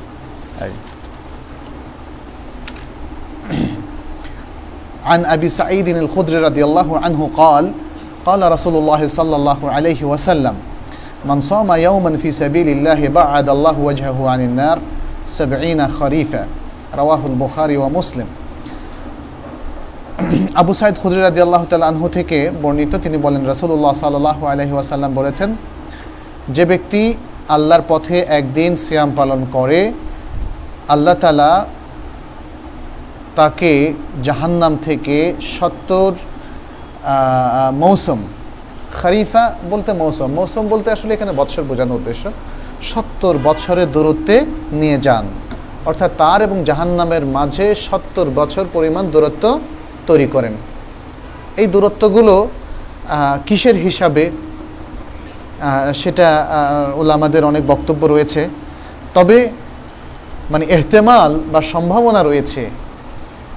যে হিসাবে সবচেয়ে বেশি দূরত্ব নিরূপণ করা সম্ভব সেটা নেওয়া যেতে পারে। এবং সেটাই আসলে বোঝানো শরীয়তের উদ্দেশ্য। শরীয়ত সবচেয়ে কম দূরত্ব বোঝানো যদি উদ্দেশ্য না হয়ে থাকে, এমন কোনো ইন্ডিকেশন কি আছে যে সবচেয়ে কম দূরত্ব বোঝানো এখানে শরীয়তের উদ্দেশ্য? নাই। কারণ শরীয়ত সেই উদ্দেশ্যে এখানে এই ইনফরমেশনটা দেয় নাই। দিয়েছে বিশাল দূরত্ব বোঝানোর জন্য। তাহলে আমরা আলোকবর্ষ অথবা আলোকবর্ষ এর বাইরেও যদি সায়েন্স নতুন কোনো আইডিয়া আবিষ্কার করে দূরত্বের জন্য, সেটাও এখানে প্রযোজ্য হতে পারে। কারণ এটা ফজিলত বর্ণার ক্ষেত্রে। তার মানে বিশাল একটা দূরত্ব শরিয়াত শিরোজাদার এবং জাহান্নামের মাঝখানে তৈরি করে দেবেন আল্লাহ তালা সেটা এখানে বোঝানোর উদ্দেশ্য। এটা একটা বিষয়। আর আরেকটা হচ্ছে, এখানে কিন্তু বলা হয়েছে মানসমা আল্লাহর পথে বলতে, আল্লাহর জন্য মানে স্পেশালি আল্লাহর জন্য বলে আমরা এটাকে সংকুচিত করব না। তার মানে হচ্ছে, কেউ যদি যুদ্ধরত অবস্থায়, জেহাদ ফিসাবিল্লার মধ্যে অংশগ্রহণরত অবস্থায় একদিন রোজা পালন করে, এখানে তার ফজিলতটা এসছে কিন্তু। এখানে তার ফজিলতটা এসছে। এখানে ফিসাবিল্লা বলতে কারণ রোজা কি আর আল্লাহর অস্তে ছাড়া কারোর জন্য রাখা যায়? অতএব ফিসাবিল্লা বলতে আল্লাহর অস্তে বোঝানোর উদ্দেশ্য নয়। আল্লাহর অস্তে তো রোজা রাখতেই হবে। আল্লাহর অস্তে ছাড়া রোজা রাখার আর কোনো অপশনই নাই। যে কোনো ইবাদত, এটা একটা কমন ফর্মুলা যে আল্লাহর উদ্দেশ্যে ছাড়া, আল্লাহর ওয়াস্তে ছাড়া ছোট, বড়, মুস্তাহাব বা ছোট, বড় পর্যায়ের, গুরুত্বপূর্ণ পর্যায়ের এবং অত্যন্ত সাধারণ পর্যায়ের যেই বাদাতে আপনারা পালন করেন, সেটা দান, খয়রাত, সাদাকা হোক, ওয়াজিব পালন হোক, ফরজ পালন হোক, সমস্ত ইবাদত সব আল্লাহর উদ্দেশ্যে করতে হবে। এটা এখলাসের অর্থ। এখানে যদি কোনো ঘাটতি তৈরি হয়, তাহলে কিন্তু সে ইবাদত কবুল হবে না। কারণ এটা ইবাদত কবুলের প্রধানতম শর্ত। প্রধানতম শর্ত। সুতরাং কোনো ইবাদতের সাথে আল্লাহর ওয়াস্তে কথাটা উল্লেখের আমাদের প্রয়োজন নাই। কারণ আল্লাহর ওয়াস্তে ইবাদত করতে হবে, সমস্ত ইবাদত এটা কোরআনে বারবার বলা হয়েছে। ফাবুদুল্লাহ মুখলেস আল্লাহুদ্দিন ওয়ামা উমিরু ইল্লা আবুদুল্লাহ মুখলেস আল্লাহুদ্দিন হুনাফা ওয়ায়ুকিমুস সালাহ ওয়ায়ুতুজ যাকাত ওয়া যালিকা দীনুল কাইয়্যিমা। সূরা আল বাইয়ানার মধ্যে বলা হয়েছে। আর ইন্নামাল আমালু বিন নিয়াত। এভাবে তো হিজরাতের হাদিস আছে আরও অনেক অসংখ্য দলিল আছে। এখানে যেটা বলা হয়েছে, বানসামা ইয়ামন ফিসাবিল্লাহ যে আল্লাহর রাস্তায় থাকা অবস্থায় একদিন সিয়াম পালন করবে অর্থাৎ মুজাহিদ অবস্থায় সিয়াম পালন করবে। এখানে আরেকটা জিনিসও লক্ষ্য করেন, সেটা হচ্ছে, এখন যদি কেউ আমরা বলি যে আল্লাহর রাস্তায় আমি তো আছি, পেট পুরে খাওয়ার চিন্তা সব সময় থাকে, পেট পুরে খাওয়ার সুযোগ মুজাহিদদের নাও থাকতে পারে। এবং সেটা ইসলামের ইতিহাসে আমরা লক্ষ্য করেছি। বদরের যুদ্ধের মুজাহিদদের এক এক দিনের বরাদ্দ যদি আপনারা দেখেন, অবাক হয়ে যাবেন। একটা, দুটো, তিনটা খেজুরের বেশি এক এক দিন তাদের বরাদ্দ ছিল না। প্রায় গাজুয়াতি তাদের এই অবস্থা, ওহুদেও একই অবস্থা, খন্দকেও একই অবস্থায় তাবুকে, হুনাইনে সবখানে একই অবস্থায় পরবর্তীগুলোতে হয়তো মুসলমানদের প্রাচুর্য কিছু বেড়েছে, কিন্তু প্রথম দিকে মুসলমানরা খেয়ে, না খেয়ে যুদ্ধ করত। বদর এবং ওহুদ এই যুদ্ধ তো রামাদানের মধ্যেই হয়েছিল। তো সুতরাং ইসলাম এভাবে যেই লোকেরা এত কষ্ট করে জেহাদ করবে, অভুক্ত থেকে, ইসলাম তাদেরকে রিমোনারেশনের ব্যবস্থা করেছে। তাদেরকে বলে দিয়েছে, তোমাদের জন্য রয়েছে নানা ধরনের সুসংবাদ। অনেক সুসংবাদ তো আছেই, তার মধ্যে এটাও একটা সুসংবাদ যে মুজাহিদ অবস্থায় অভুক্ত থেকে, কারণ তাদের প্রাচুর্যের প্রয়োজন, প্রচুর টাকা প্রয়োজন, হয়তো প্রস্তুতিতে চলে যাবে, হয়তো পেট পুরে তারা খেতে পারবে না। এতে থেকে, এ থেকে যেন তারা হতোদ্দম না হয়। এ থেকে যেন তারা আফসোস না করে, আহা, আল্লাহর পথে জিহাদ করতেছি, খাবার নাই। এরকম হতাশা যেন তাদের মধ্যে না আসে। কারণ তারা হচ্ছে সেই উম্মাহ যে উম্মার প্রথম প্রজন্ম অভুক্ত থেকে জিহাদ করেছেন, সিয়াম অবস্থায় জিহাদ করেছেন। অতএব এই উম্মাতের লোকেরা জিহাদ করতে গিয়ে আজও অভুক্ত থাকতে পারে, তাদের আফসোসের কোনো কারণ নাই। আপনি দেখেন, এটার মধ্যে একটা বিশাল মোটিভেশন আছে এবং এই মোটিভেশনের মধ্য দিয়ে আপনি, আমি যদি কখনো সেই পর্যায়ে যাই, আল্লাহর পথে কখনো জেহাদ করতে হয়, তাহলে অভুক্ত থাকার, অনাহারে থাকার কারণে আমাদের কোনো মানসিক দুর্বলতা আসবে না, শারীরিক দুর্বলতাও আসবে না। আসল শক্তি তো হচ্ছে মনের শক্তি। মনের মধ্যে যদি থাকে সাহস, আর মনের মধ্যে যদি থাকে মানসিক শক্তি, তাহলে পৃথিবীর যে কোনো প্রবলেম আমরা ওভারকাম করতে পারি। এই হাদিসের মধ্যে কিন্তু সে ধরনের কথাগুলো আছে। অতএব এটা শুধুমাত্র এমন নয় যে একদিন যে রোজা রাখবে, সে সত্তর বছরের দূরত্ব চলে যাবে। চলেন, রোজা রোজা রাখার জন্য তো এমনি আমাদের নানা মোটিভেশন আছে। এটা হচ্ছে মুজাহিদ অবস্থায় রোজা রাখার একটা সুন্দর মোটিভেশন আল্লাহ তালা আমাদেরকে সে তফিক দান করুন। এরপরে মোয়াল্লেফ বলছেন, আমরা সিয়ামের অধ্যায়গুলো মনে আজকে শেষ করে দিতে পারি। একটু সংক্ষেপ করে সময় পাবো? পনেরো মিনিটের মধ্যে হয়ে যাবে, ইনশাআল্লাহ। বাবু লাইলাতুল কাদর। লাইলাতুল কাদর যদিও আমাদের চলে গিয়েছে আমরা তো আসলে সিয়ামের অধ্যায় শুরু করেছিলাম রমজানেরও আগে শেষ করতে পারিনি সবগুলো আজকে শেষ হবে ইনশাআল্লাহ লাইলাতুল কদরের এই পরিচ্ছেদের মধ্যে কিছু হাদিস এসেছে عن عبد الله بن عمر رضي الله عنهما أن رجالا من أصحاب النبي صلى الله عليه وسلم أروا ليلة القدر في المنام في السبع الأواخر فقال رسول الله صلى الله عليه وسلم أرى رؤياكم قد تواطأت في السبع الأواخر فمن كان منكم متحريها মুসলিম আবদুল্লাহ ইবনে আল্লাহ আনহুমা তিনি বলছেন যে রাসুল্লাহ সাল্লাহ সাল্লামের সাহাবাদের এক দল তাদেরকে লাইলাতুল কদর স্বপ্নে দেখানো হলো যে এটি হচ্ছে রামাদানের শেষ সাত দিনের মধ্যে। তো তারা এসে রাসুল সাল্লাহ সাল্লামের কাছে সেটি বললেন, তখন রাসুল্লাহ সাল্লাহ সাল্লাম বললেন যে, আমি দেখতে পাচ্ছি তোমাদের সকলের স্বপ্ন একরকম হয়ে গিয়েছে। এবং সেটি হচ্ছে আহ, রামাদানের শেষ সাত রাত্রিতে অতএব তোমাদের মধ্য থেকে যদি কেউ লাইলাতুল কাদরকে অনুসন্ধান করতে চায় তারা যেন রমাদানের শেষ সাত রাত্রিতে অনুসন্ধান করে বোখারে মুসলিমের হাদিস আয়েশা রাদিয়াল্লাহু তাআলা আনহা থেকে আরেকটি হাদিস আছে আন আয়েশা রাদিয়াল্লাহু আনহা আন্না রাসূলুল্লাহ সাল্লাল্লাহু আলাইহি ওয়াসাল্লাম قال تحروا ليلة القدر في الوتر من العشر الأواخر রাসূলুল্লাহ সাল্লাল্লাহু আলাইহি সাল্লাম বলেছেন তোমরা রমাদানের শেষ দশ দিনের বিজয় রাত্রিতে লাইলাতুল কদরকে অনুসন্ধান করো। এই দুটো হাদিসের বিষয় আমাদের কাছে খুবই স্পষ্ট এবং দুটো হাদিস থেকে যেটা আমরা জানলাম, খুব সংক্ষেপে বলছি যে লাইলাতুল কাদরের ফজিলত এই দুটো হাদিস থেকে বোঝা গেল যে সেগুলোকে অনুসন্ধান করতে হবে। অর্থাৎ একজন মুমিনের দায়িত্ব যে আল্লাহ তাল্লার দেয়া ফজিলত অ্যাভেল করতে চায়, তাদের দায়িত্ব হচ্ছে এই রাত্রটাকে অনুসন্ধান করা। তাহলে একটা হাদিসে দেখলাম, আমরা সাত দিনের মধ্যে, শেষ সাত দিন অনুসন্ধানের কথা এসছে। আরেকটা হাদিসের মধ্যে শেষ দশ দিনের, এবং স্পেশালি সেটা বিজয় রাত্রিগুলোতে অনুসন্ধানের কথা এখানে বলা হয়েছে। কেন? কারণ এই রাত্রি একটি ফজিলতের রাত্রি, যেটি সুরা দোকানের আয়াত থেকে আমরা জানি, সুরা আল কাদের আয়াত থেকে জানি, এবং আরও অনেকগুলো হাদিস থেকে আমরা জানি। দ্বিতীয় হচ্ছে, আল্লাহ রাব্বুল আলামিন এই রাত্রিটিকে গোপন রেখেছেন। সার্বিকভাবে গোপন রাখেননি যে বছরের যে কোনো এক রাত্রি হতে পারে, এটা বলেননি। বরং এটাও বলেননি যে রমাদানের যে কোনো এক রাত্রি। বরং আল্লাহ তাল্লার একটা বিশেষ রহমত আমাদের প্রতি এই যে তিনি বছরের মাত্র দশ দিনের মধ্যে সেটিকে সীমাবদ্ধ করে দিয়েছেন। তিনি ইচ্ছে করলে বর্ণনা করে দিতে পারতেন এবং একটা হাদিসে এভাবে এসছেও, রাসুল সাল্লাহ সাল্লামকে সে রাত্রিটি স্বপ্নে দেখিয়ে দেওয়া হয়েছিল। কিন্তু যে সময় রাসুল সাল্লাহ সাল্লাম মানুষের কাছে বর্ণনা করতে এসছেন তখন সাহাবারা বেশ কিছু জিনিস নিয়ে হয়তো বিতর্ক করছিলেন। তখন রাসুল্লাহ সাল্লাহ সাল্লামকে সেই বিতর্কের কারণে হাদিসে এভাবে এসছে, তাকে ভুলিয়ে দেওয়া হয়েছে। আসলে ভুলিয়ে দেওয়াটা ছিল আল্লাহ তাল্লাহর ইচ্ছা। এটা খুবই একটা মানে সাধারণ বিষয় যে দুজন বা তিন, চারজন সাহাবি কথা বলছিলেন আর এখানে রাসুল সাল্লাহ সাল্লাম বলতে এসে তাদের সাথে অন্য কথায় লিপ্ত হলেন আর ওটা ভুলে গেলেন। আল্লাহর ইচ্ছা থাকলে এটা হতো না, এটা হতো না। অতএব আসলে ভুলিয়ে দেওয়াটা ছিল আল্লাহর ইচ্ছা এবং সেই জন্য তিনি করেছেন। তার হেকমত হচ্ছে যাতে মানুষ একদিনের চাইতেও আরও বেশি দিন এই দিনের অনুসন্ধানে ইবাদতে ব্যাপৃত থাকে এবং সেই ইবাদত চর্চার মধ্য দিয়ে তারা আল্লাহর সাথে নিজেদের সম্পর্ক উন্নয়ন করে এবং নিজেদের ব্যক্তিগত আমলকে আরও উন্নীত করে এবং নিজেদেরকে আল্লাহর একজন ইবাদত গুজার বান্দা হিসাবে অভ্যস্ত করে তোলে। তিন নম্বর যে বিষয়টা সেটি হচ্ছে নবীদের স্বপ্ন শুদ্ধ। নবীদের স্বপ্ন হক। তারা যেটা স্বপ্ন দেখেন, সেটা সত্যিই বাস্তবায়িত হয়। তবে এখানে রাসুল সাল্লাহ সাল্লামের সে স্বপ্নটা তাকে ভুলে দেওয়া হয়েছে। আর সাহাবাদের যে স্বপ্ন, সেটাকে রেকমেন্ড করেছেন স্বয়ং রসুল্লাহ সাল্লাহ সাল্লাম। তিনি বলে দিয়েছেন যে সাহাবারা, অনেক সাহাবারা যে শেষ সাত দিনে স্বপ্ন দেখেছে অতএব এই শেষ সাত দিনের মধ্যেই হতে পারে।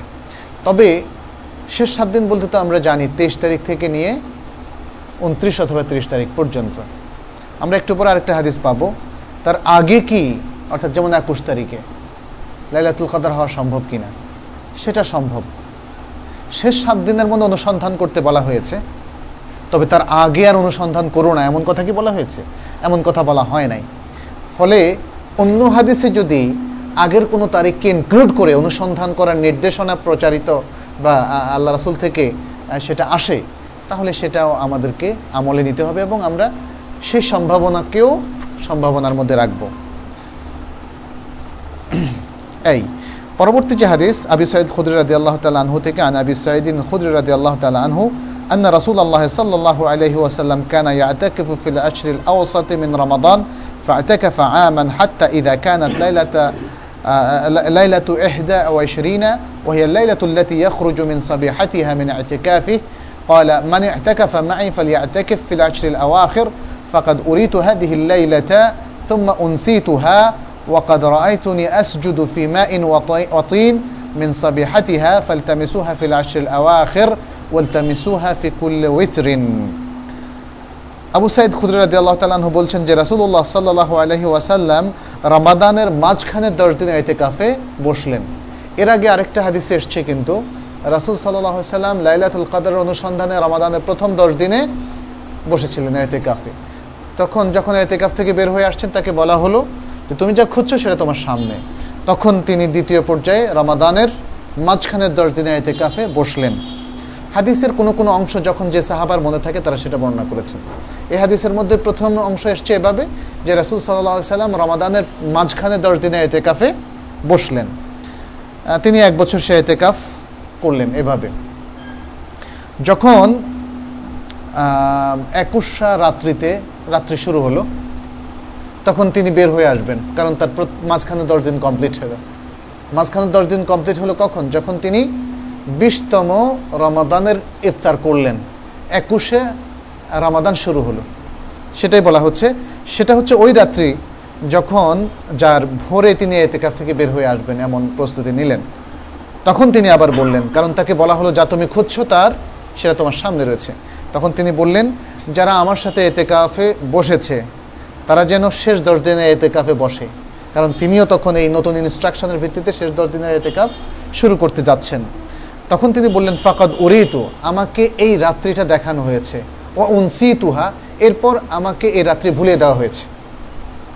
হাদিসের অর্থ এইভাবে, আমাকে এই রাত্রি দেখিয়ে দেওয়া হয়েছে এবং তারপরে এই রাত্রি আমাকে ভুলে দেওয়া হয়েছে। আর আমি যেটা দেখছি, কিছু বিষয় আমার মনে আছে। সেটা কি? আমি দেখছি যে এই রাত্রিতে, যেদিন লাইলাতুল কদর, সে রাত্রিতে আমি সেজদা করছি পানি এবং মাটির মধ্যে। সেই রাত্রির ভোরে, অর্থাৎ ফজরের সময়। অতএব তোমরা রামাদানের শেষ দশ দিনে এই রাত্রিকে অনুসন্ধান করো। তোমরা এই রাত্রিকে অনুসন্ধান করো ফিকুল্ল ওয়েত্রিন, এই শেষ দশ দিনের বিজো রাত্রিকে। কল, এরপরে আবু সাইদ খুদরি বলছেন ফামাতরাতিসামা ও তিলকাল্লাইলা ওই রাত্রিতেই, একুশা রাত্রিতেই বৃষ্টি হলো। ওয়াকান আল মসজিদ আলা আরিশ, মসজিদ ছিল অনেকটা ছনের কিংবা ওই যে খেজুরের কাণ্ড দিয়ে যে বৃক্ষের যে কাণ্ড আছে সেটা দিয়ে তার ছাদ তৈরি করা ছিল। ফাওয়াকাফ আল মসজিদ আবসরতু আইনায়া রাসুল আল্লাহ সাল্লাহ আলহি ওয়াসাল্লাম ও আলা জবহাতহি আতারুল মা ওয়াতিন মিন এহদা ওয়া আশরিন। দেখলাম যে মসজিদের ওই যে যে খেজুরের কাণ্ডর সাথে তো পাতা আছে। এই পাতাগুলো বেয়ে বেয়ে পানি পড়ছে। ফাওকাফাল মসজিদ মানে এগুলোর বেয়ে বেয়ে পানি পড়ছে। আর আমি আমার দু চোখে দেখলাম যে রাসুল্লাহ সাল্লাহ আলহি ওয়াসাল্লাম এর কপালে মাটি এবং পানির একটা আসর আছে, অর্থাৎ বৃষ্টির মাটি এবং পানির একটা আসর আছে এই একুশা রাত্রিতে রাত্রির ফজরের সময়। তাতে বোঝা গেল যে ইন্ডিকেশনটা রাসুল সাল্লাহ সাল্লাম দিলেন, সেটা ওই একুশা রাত্রিতে প্রতিফলিত হলো এবং সেই বছর একুশা রাত্রি ছিল লাইলাতুল কাদর। তাতে আমরা এই এই দলিলটা, এটা বুখারি মুসলিমের রেওয়ায়ত কিন্তু, এই দলিলটা পেয়ে গেলাম যে একুশা রাত্রিতেও লাইলাতুল কাদার হতে পারে, যার স্পষ্ট দলিল এখানে প্রকাশিত হলো। এতে কাফের উপর দু তিনটি হাদিস আছে, আমরা একটু দ্রুত সেগুলো পড়ে নেই, তাতে করে এরপরে হজের অধ্যায় থেকে আমরা শুরু করতে পারব পরবর্তী। এতে কাপ মানে হচ্ছে, জি? প্রশ্ন উত্তর আছে না? তাহলে কি রেখে দিই। আচ্ছা ঠিক আছে। আজকে তাহলে আমরা এই পর্যন্ত রাখছি ইনশাল্লাহ প্রশ্নোত্তরের সুযোগটা আমরা দিচ্ছি। হাদা ওসল্লাহ সাল্লাম আলা নবীনা মোহাম্মদ ওয়ালা আলিহি ও আসহাবি হাজমাইন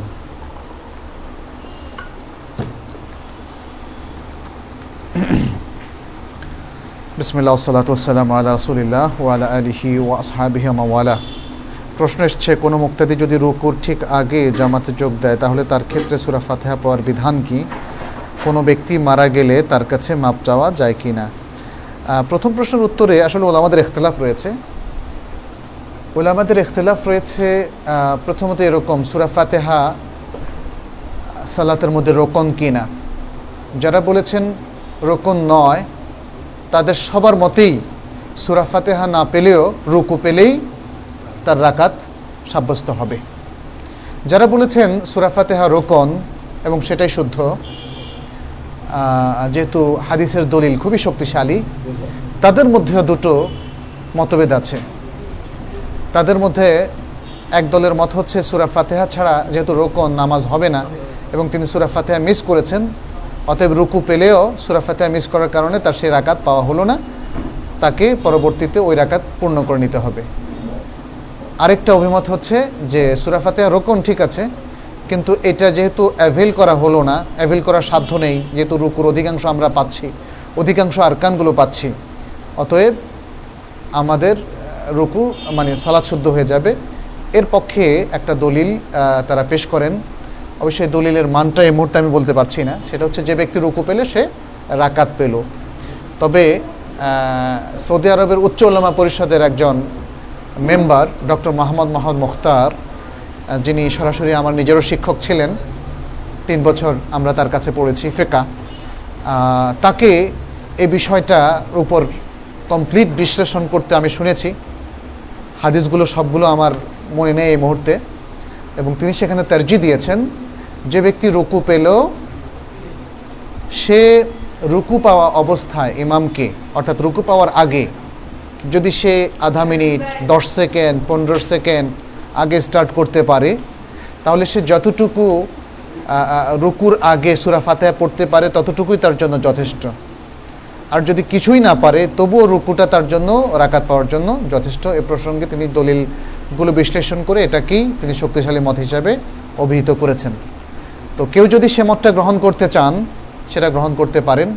কেউ যদি মনে করেন যে না, আপনি রুকু পেয়েছেন কিন্তু আরেকটা রকম পাননি তাহলে তিনি সেটা রিপিটও করতে পারেন। তবে আমাদের মত হচ্ছে যে রুকু পেলেই রাকাত পাওয়া যায়। জি। ও আচ্ছা কেউ মারা গেলে তার কাছে মাপ চাওয়া যায় না। না মারা যাওয়ার পরে না মারা যাওয়ার আগে অর্থাৎ তওবার দরজা বন্ধ হওয়ার আগ পর্যন্ত এভরিথিং ইজ ভ্যালিড ক্ষমা চাইতে পারেন তিনি নিজে তবা করতে পারে এই দরজাটা খোলা থাকবে। কারণ তবার দরজা কখন বন্ধ হয়ে যায়? যখন মানুষের আর আসলে সেন্স থাকে না। তখন সে মৃত্যুর গড়গড়া করতে থাকে। মাল আমি গের হাদিসে স্পষ্ট এসছে। অতএব তার আগ পর্যন্ত যখন মানুষের সেন্স থাকে না, তখন সে মাফ করছে না, কি করছে তবা করছে না, কি করছে, কিছু তার জানা থাকে না। অতএব ঠিক মৃত্যুর পরে নয়, মৃত্যুর এই এই অবস্থায়ও তার তবাও কবুল হবে না, তার কাছে কোনো কিছু মাপ চাইলেও সে মাপটা গ্রহণ হবে না। কারণ মাফটা তো তাকে করতে হবে। অর্থাৎ মাফ করার সেন্সটা তার থাকতে হবে। সে যদি কাউকে ইভেন তার ওসিয়ত সে সমস্ত তার বা অন্য অন্য কোনো কথাই তার পৃথিবীর ব্যাপারে অথবা অন্যদের ব্যাপারে কোনো কথাই তখন গ্রহণযোগ্য হবে না যখন তবার দরজা বন্ধ হয়ে যায়। আর মৃত্যুর পর তো তার কোনো ক্ষমতাই থাকে না। অতএব মৃত্যুর পরে নতুন করে তার লাশের কাছে তার কবরের কাছে মাপ চাওয়ার কোনো সুযোগ নেই। আর মাফ করতে সেই লোক মোটেই সামর্থ্য রাখে না। জি। না, ক্ষমা চাওয়াটা দুরকম। এক, মৃত ব্যক্তির পক্ষ থেকে মৃত ব্যক্তির জন্য অন্যদের কাছে ক্ষমা চাওয়া, সেটা তো উন্মুক্ত আছে। কারণ আপনার কাছে মৃত ব্যক্তির হক আছে। আপনি কোনো লোক মারা যাওয়ার পরে তাকে ক্ষমা করতে পারেন, তার ঋণ ক্ষমা করে দিতে পারেন। সে কটুবাক্য বলেছে, সে গিবত করেছে, তার সমস্ত পাপ আপনারা ক্ষমা করে দিতে মৃত অন বিহাফ অফ মৃত ব্যক্তি। কিন্তু মৃত ব্যক্তির পক্ষ থেকে মানে মৃত ব্যক্তির কাছে আপনি যে ভুলটা করেছিলেন যা তাকে যে কষ্ট দিয়েছিলেন সেটা আর ক্ষমার কোনো সুযোগ নেই। জি। আমাদের এক ভাই রাশিদুল ইসলাম তার মেয়ে হয়েছে। ওই উপলক্ষে তিনি আপনাদের মিষ্টি খাওয়াচ্ছেন দোয়া করবেন মেয়ের জন্য তার জন্য।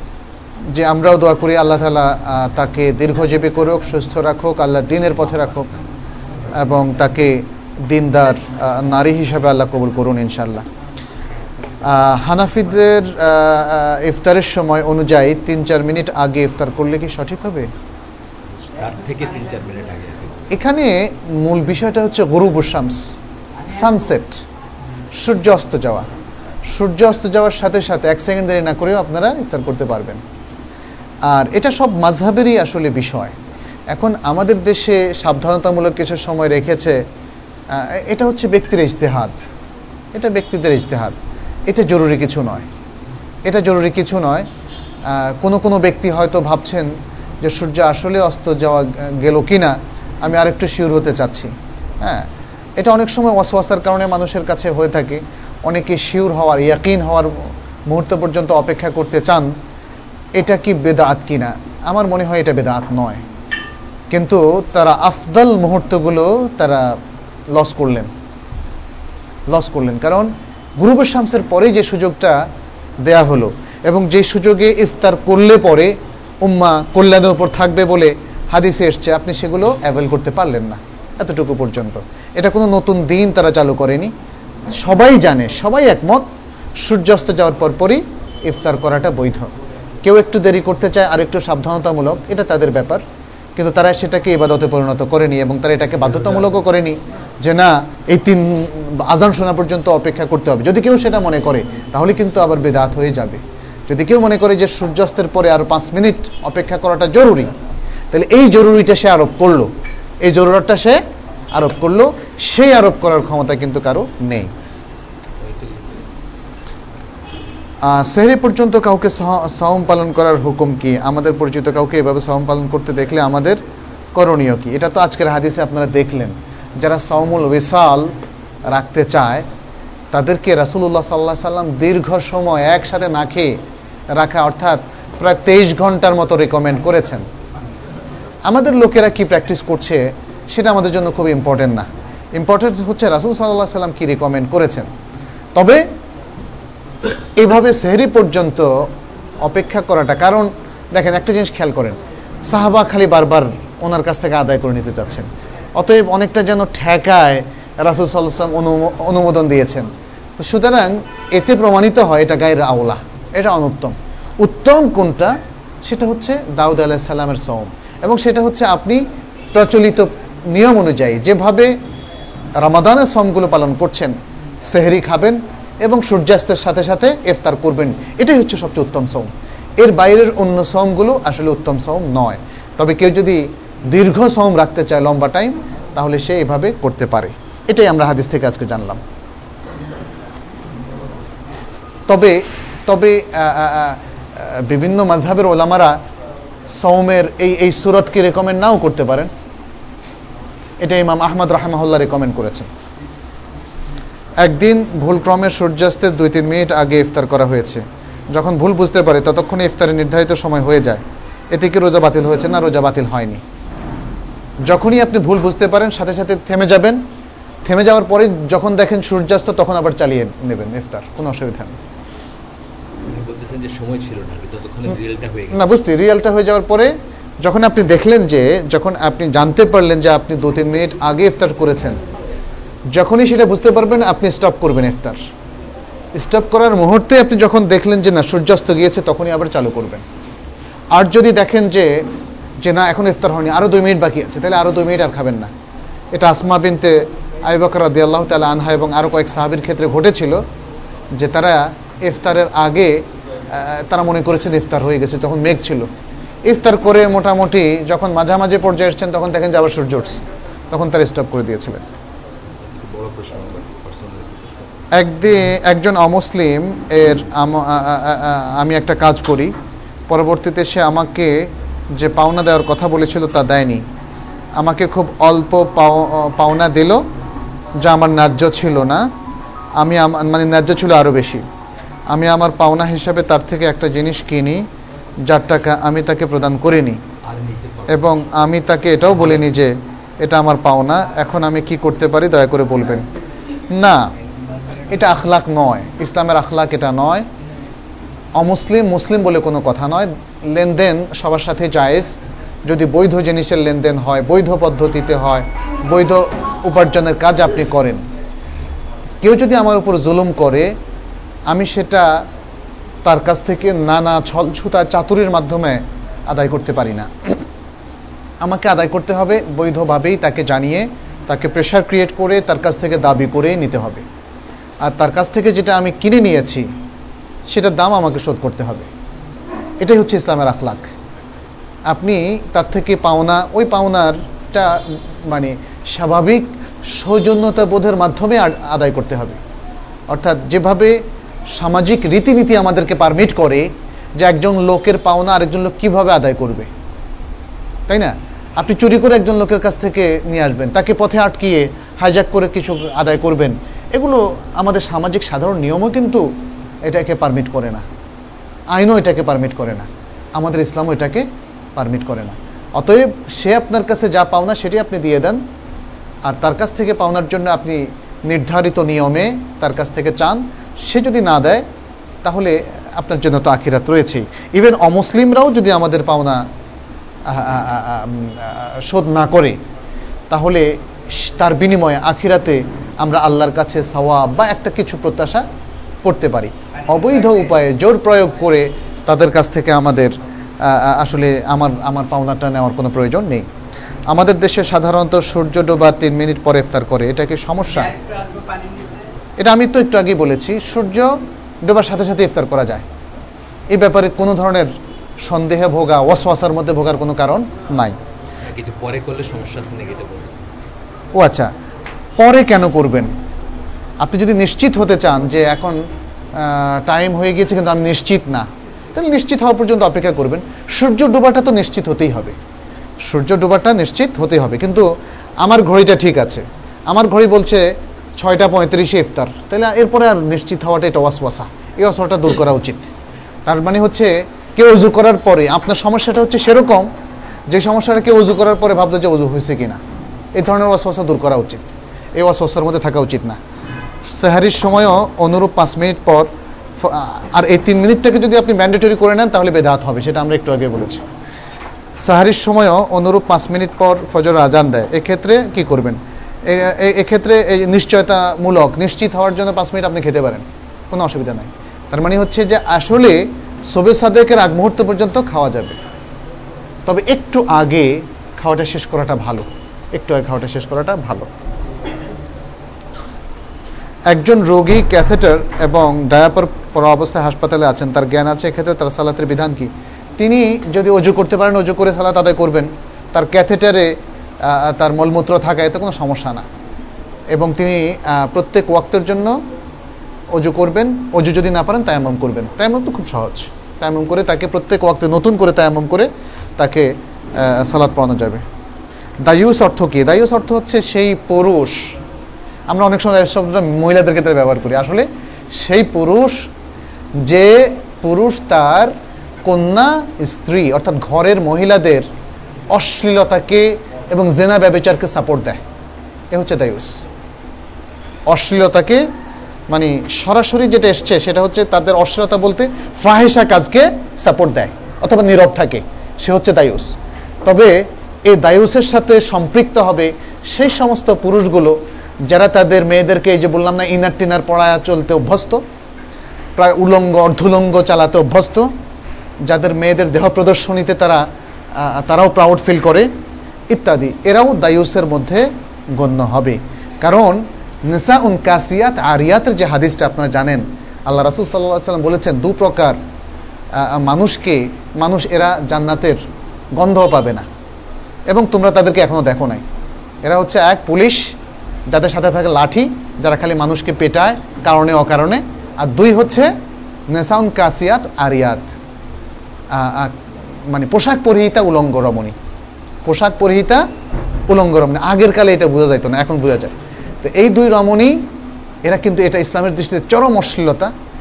যারা যে সমস্ত পুরুষ অথবা মহিলা অনেক বোরকা পরা মহিলাও কিন্তু দেখি যে টিনেজার মেয়েদেরকে এরকম পোশাক পরায় আজকাল।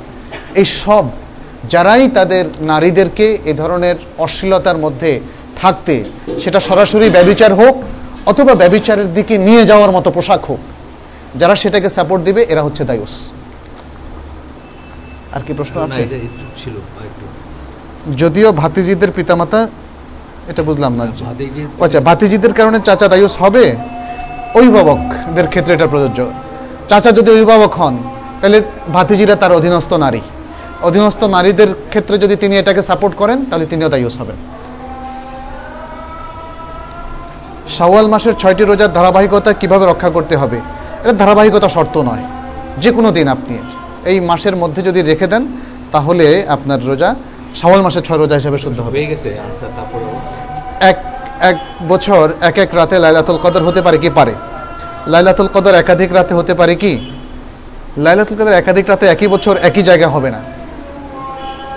আমার আমরা যেটা স্টাডি করে দেখেছি মানে যেহেতু লাইলাতুল কদর সৌদি আরবে একদিন আমাদের দেশে আরেক দিন এমন কোনো দলিল নেই। আমরা যেটাকে বুঝতে পারি এভাবে আল্লাহ তালা লাইলাতুল কদর যে- বছরকে নির্ধারণ করেছিলেন পৃথিবীবাসীর জন্য, আমরা রোজা যেদিনই পালন করি না কেন, সৌদি আরবে যদি আজকে সাতাশা হয়, আমাদের এখানে পঁচিশা হয়, কোনো কোনো জায়গায় ছাব্বিশা হয়, তাইলে একই লাইলাতুল কদর। কোথাও তারা ওই লাইলাতুল কদরকে পঁচিশা হিসাবে পালন করছে, কোথাও ছাব্বিশা হিসাবে, কোথাও সাতাশ হিসাবে পালন করছে। এটা সম্ভাবনা আছে। এমন না যে আল্লাহ তালা এবছর একুশা রাত্রিতে বাংলাদেশে দিলেন লাইলাতুল কদর। পঁচিশা রাত্রিতে দিলেন সৌদি আরবে, আবার উনত্রিশা রাত্রে দিলেন আমেরিকাতে। এরকম হওয়ার কোনো দলিল নাই। সারা পৃথিবীর জন্য একটা রাত্রি লাইলাতুল কদর হওয়ার সম্ভাবনা সবচেয়ে বেশি।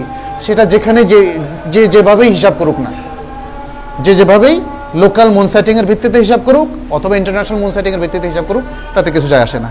লাইলাতুল কদর, কদরে ভাগ্য নির্ধারণ করা হয় কি? ভাগ্য নতুন করে নির্ধারণ করা হয় না। ভাগ্য তো মাকাদির আল খালক মানুষের মানে পঞ্চাশ হাজার বছর, সৃষ্টির পঞ্চাশ হাজার বছর আগে এটা নির্ধারণ করা। আর যখন মানুষ কয়েকটা স্তরে ভাগ্য নির্ধারণ হয়, প্রত্যেক ব্যক্তির সৃষ্টিরও পঞ্চাশ হাজার বছরে তার ভাগ্য একবার নির্ধারণ হয়। সে যখন মায়ের প্যাটে আসে, তখন আবার নতুন করে সেগুলোকে সামনে আনা হয়। এটাকে আসলে আবার নতুন করে আগেরটা বাদ দিয়ে বাতিল করে আগে সে ছিল দুর্ভাগা, এখন সে ভাগ্যবান, এরকম না। মানুষের তাকদির যেটা শুরুতে ফিক্স হয়ে গিয়েছিল সেটাই থাকে, কিন্তু নতুন করে এটাকে হয়তো রিনিউ করা হয়, অনুমোদন দেওয়া হয়, এই ধরনের। আর লাইলাতুল কদর, যেটা পরবর্তী এক বছরের লাইলাতুল কদরে, ফিহা ইউফরাকু কুল্লু আমরিন হাকিব যেটা সুরা দোকানের মধ্যে এসছে, সেটাকে আবার অনুমোদন দেওয়া হয়। আবার সারা বিশ্বের সমস্ত সৃষ্টির মাখলুকাতের তাকদিরকে নতুন করে হয়তো কোনো দফতরে নিয়ে আসা হয়। এই মানে সেটার প্রকরণটা এক্স্যাক্টলি কীরকম, সেটা আমরা জানি না। কিন্তু এই যে কয়েকটা স্তর বললাম, সৃষ্টির পঞ্চাশ হাজার বছর আগে মায়ের পেটে থাকা অবস্থায় এবং প্রতি বছর লাইলাতুল কদরের সেই বছরের তাকদির এভাবেই বান্দার জন্য নির্ধারণ করা হয়। কিন্তু এই তাকদিরগুলোর মধ্যে একটা সামঞ্জস্য সঙ্গতি থাকে, এক বছরের এক স্তরের তাকদির আরেক স্তরের তাকদিরের সাথে কন্ট্রাডিক্টরি নয়। শেষ প্রশ্ন। সাতাশে রমজান সবে কদর, এই মর্মে কি সহি হাদিস আছে? এই মর্মে খুবই সহি হাদিস আছে কিন্তু সেই হাদিসের মধ্যেও এটা বলা হয়নি একদম কিয়ামত পর্যন্ত সাতাশে তারিখেই লাইলাতুল কদর সীমাবদ্ধ থাকবে, এমন কোনো দলিল নেই। ওলামাদের মধ্যে বড় বড় মহাকে কোলামারাও তারা এভাবে বলেছেন, শেখ সালেবিন ওসাইমিনও এভাবে বলেছেন যে লাইলাতুল কদর শেষ দশ দিনে নিশ্চিত। তার মধ্যে আরেকটু বেশি সম্ভাবনা হচ্ছে শেষ দশ দিনের শেষ বিজয় রাত্রিগুলোতে এবং আরেকটু সম্ভাবনা হয় হচ্ছে শেষ সাত রাত্রিতে।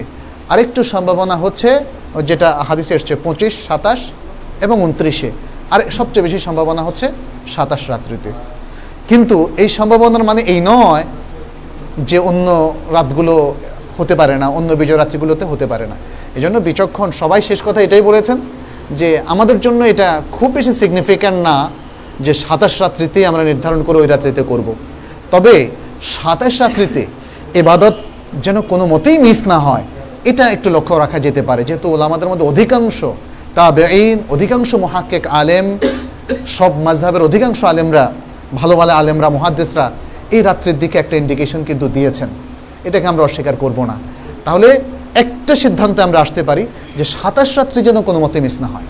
পাশাপাশি বিজয় রাত্রিগুলো যেন মিস না হয় এবং জয় রাত্রিগুলোও যেন মিস না হয়। স্তরটাকে আমরা এভাবে যদি সাজাই, তাহলে ইনশাল্লাহ আশা করি যে আমরা নসুসের যে সম্ভাবনার স্তরগুলো আছে সেগুলো আমরা অ্যাভেল করতে পারব আসলে। আচ্ছা শেষে আরেকটা প্রশ্ন এসছে। সাহুর খাওয়া অবস্থায় যদি সময় শেষ হয়ে যায় আর খাবার কিছু বাকি থাকে তবে কি সাহুর খাওয়া থাকবে নাকি শেষ করে নেব? এখানে দুটো বিষয় আছে। এক যেমন রাসুল সাল্লাহ সাল্লামের যুগে আমরা দেখি দুটো আজান হতো। আবদুল্লাহ ইবনে উমর মাকতুম আরেকটা জায়দ বিন সাবেদ আরেকটা হলো বিলাল সরি বেলাল। বেলাল, উনি রাত্র থাকতে আজান দিতেন।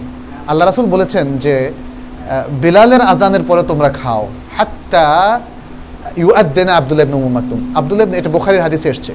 আবদুল্লাহ ইবনে মাকতুমের আজান দিলে স্টপ তার মানে হচ্ছে কি, সোবে সাদে খুলে স্টপ করে ফেলতে হবে।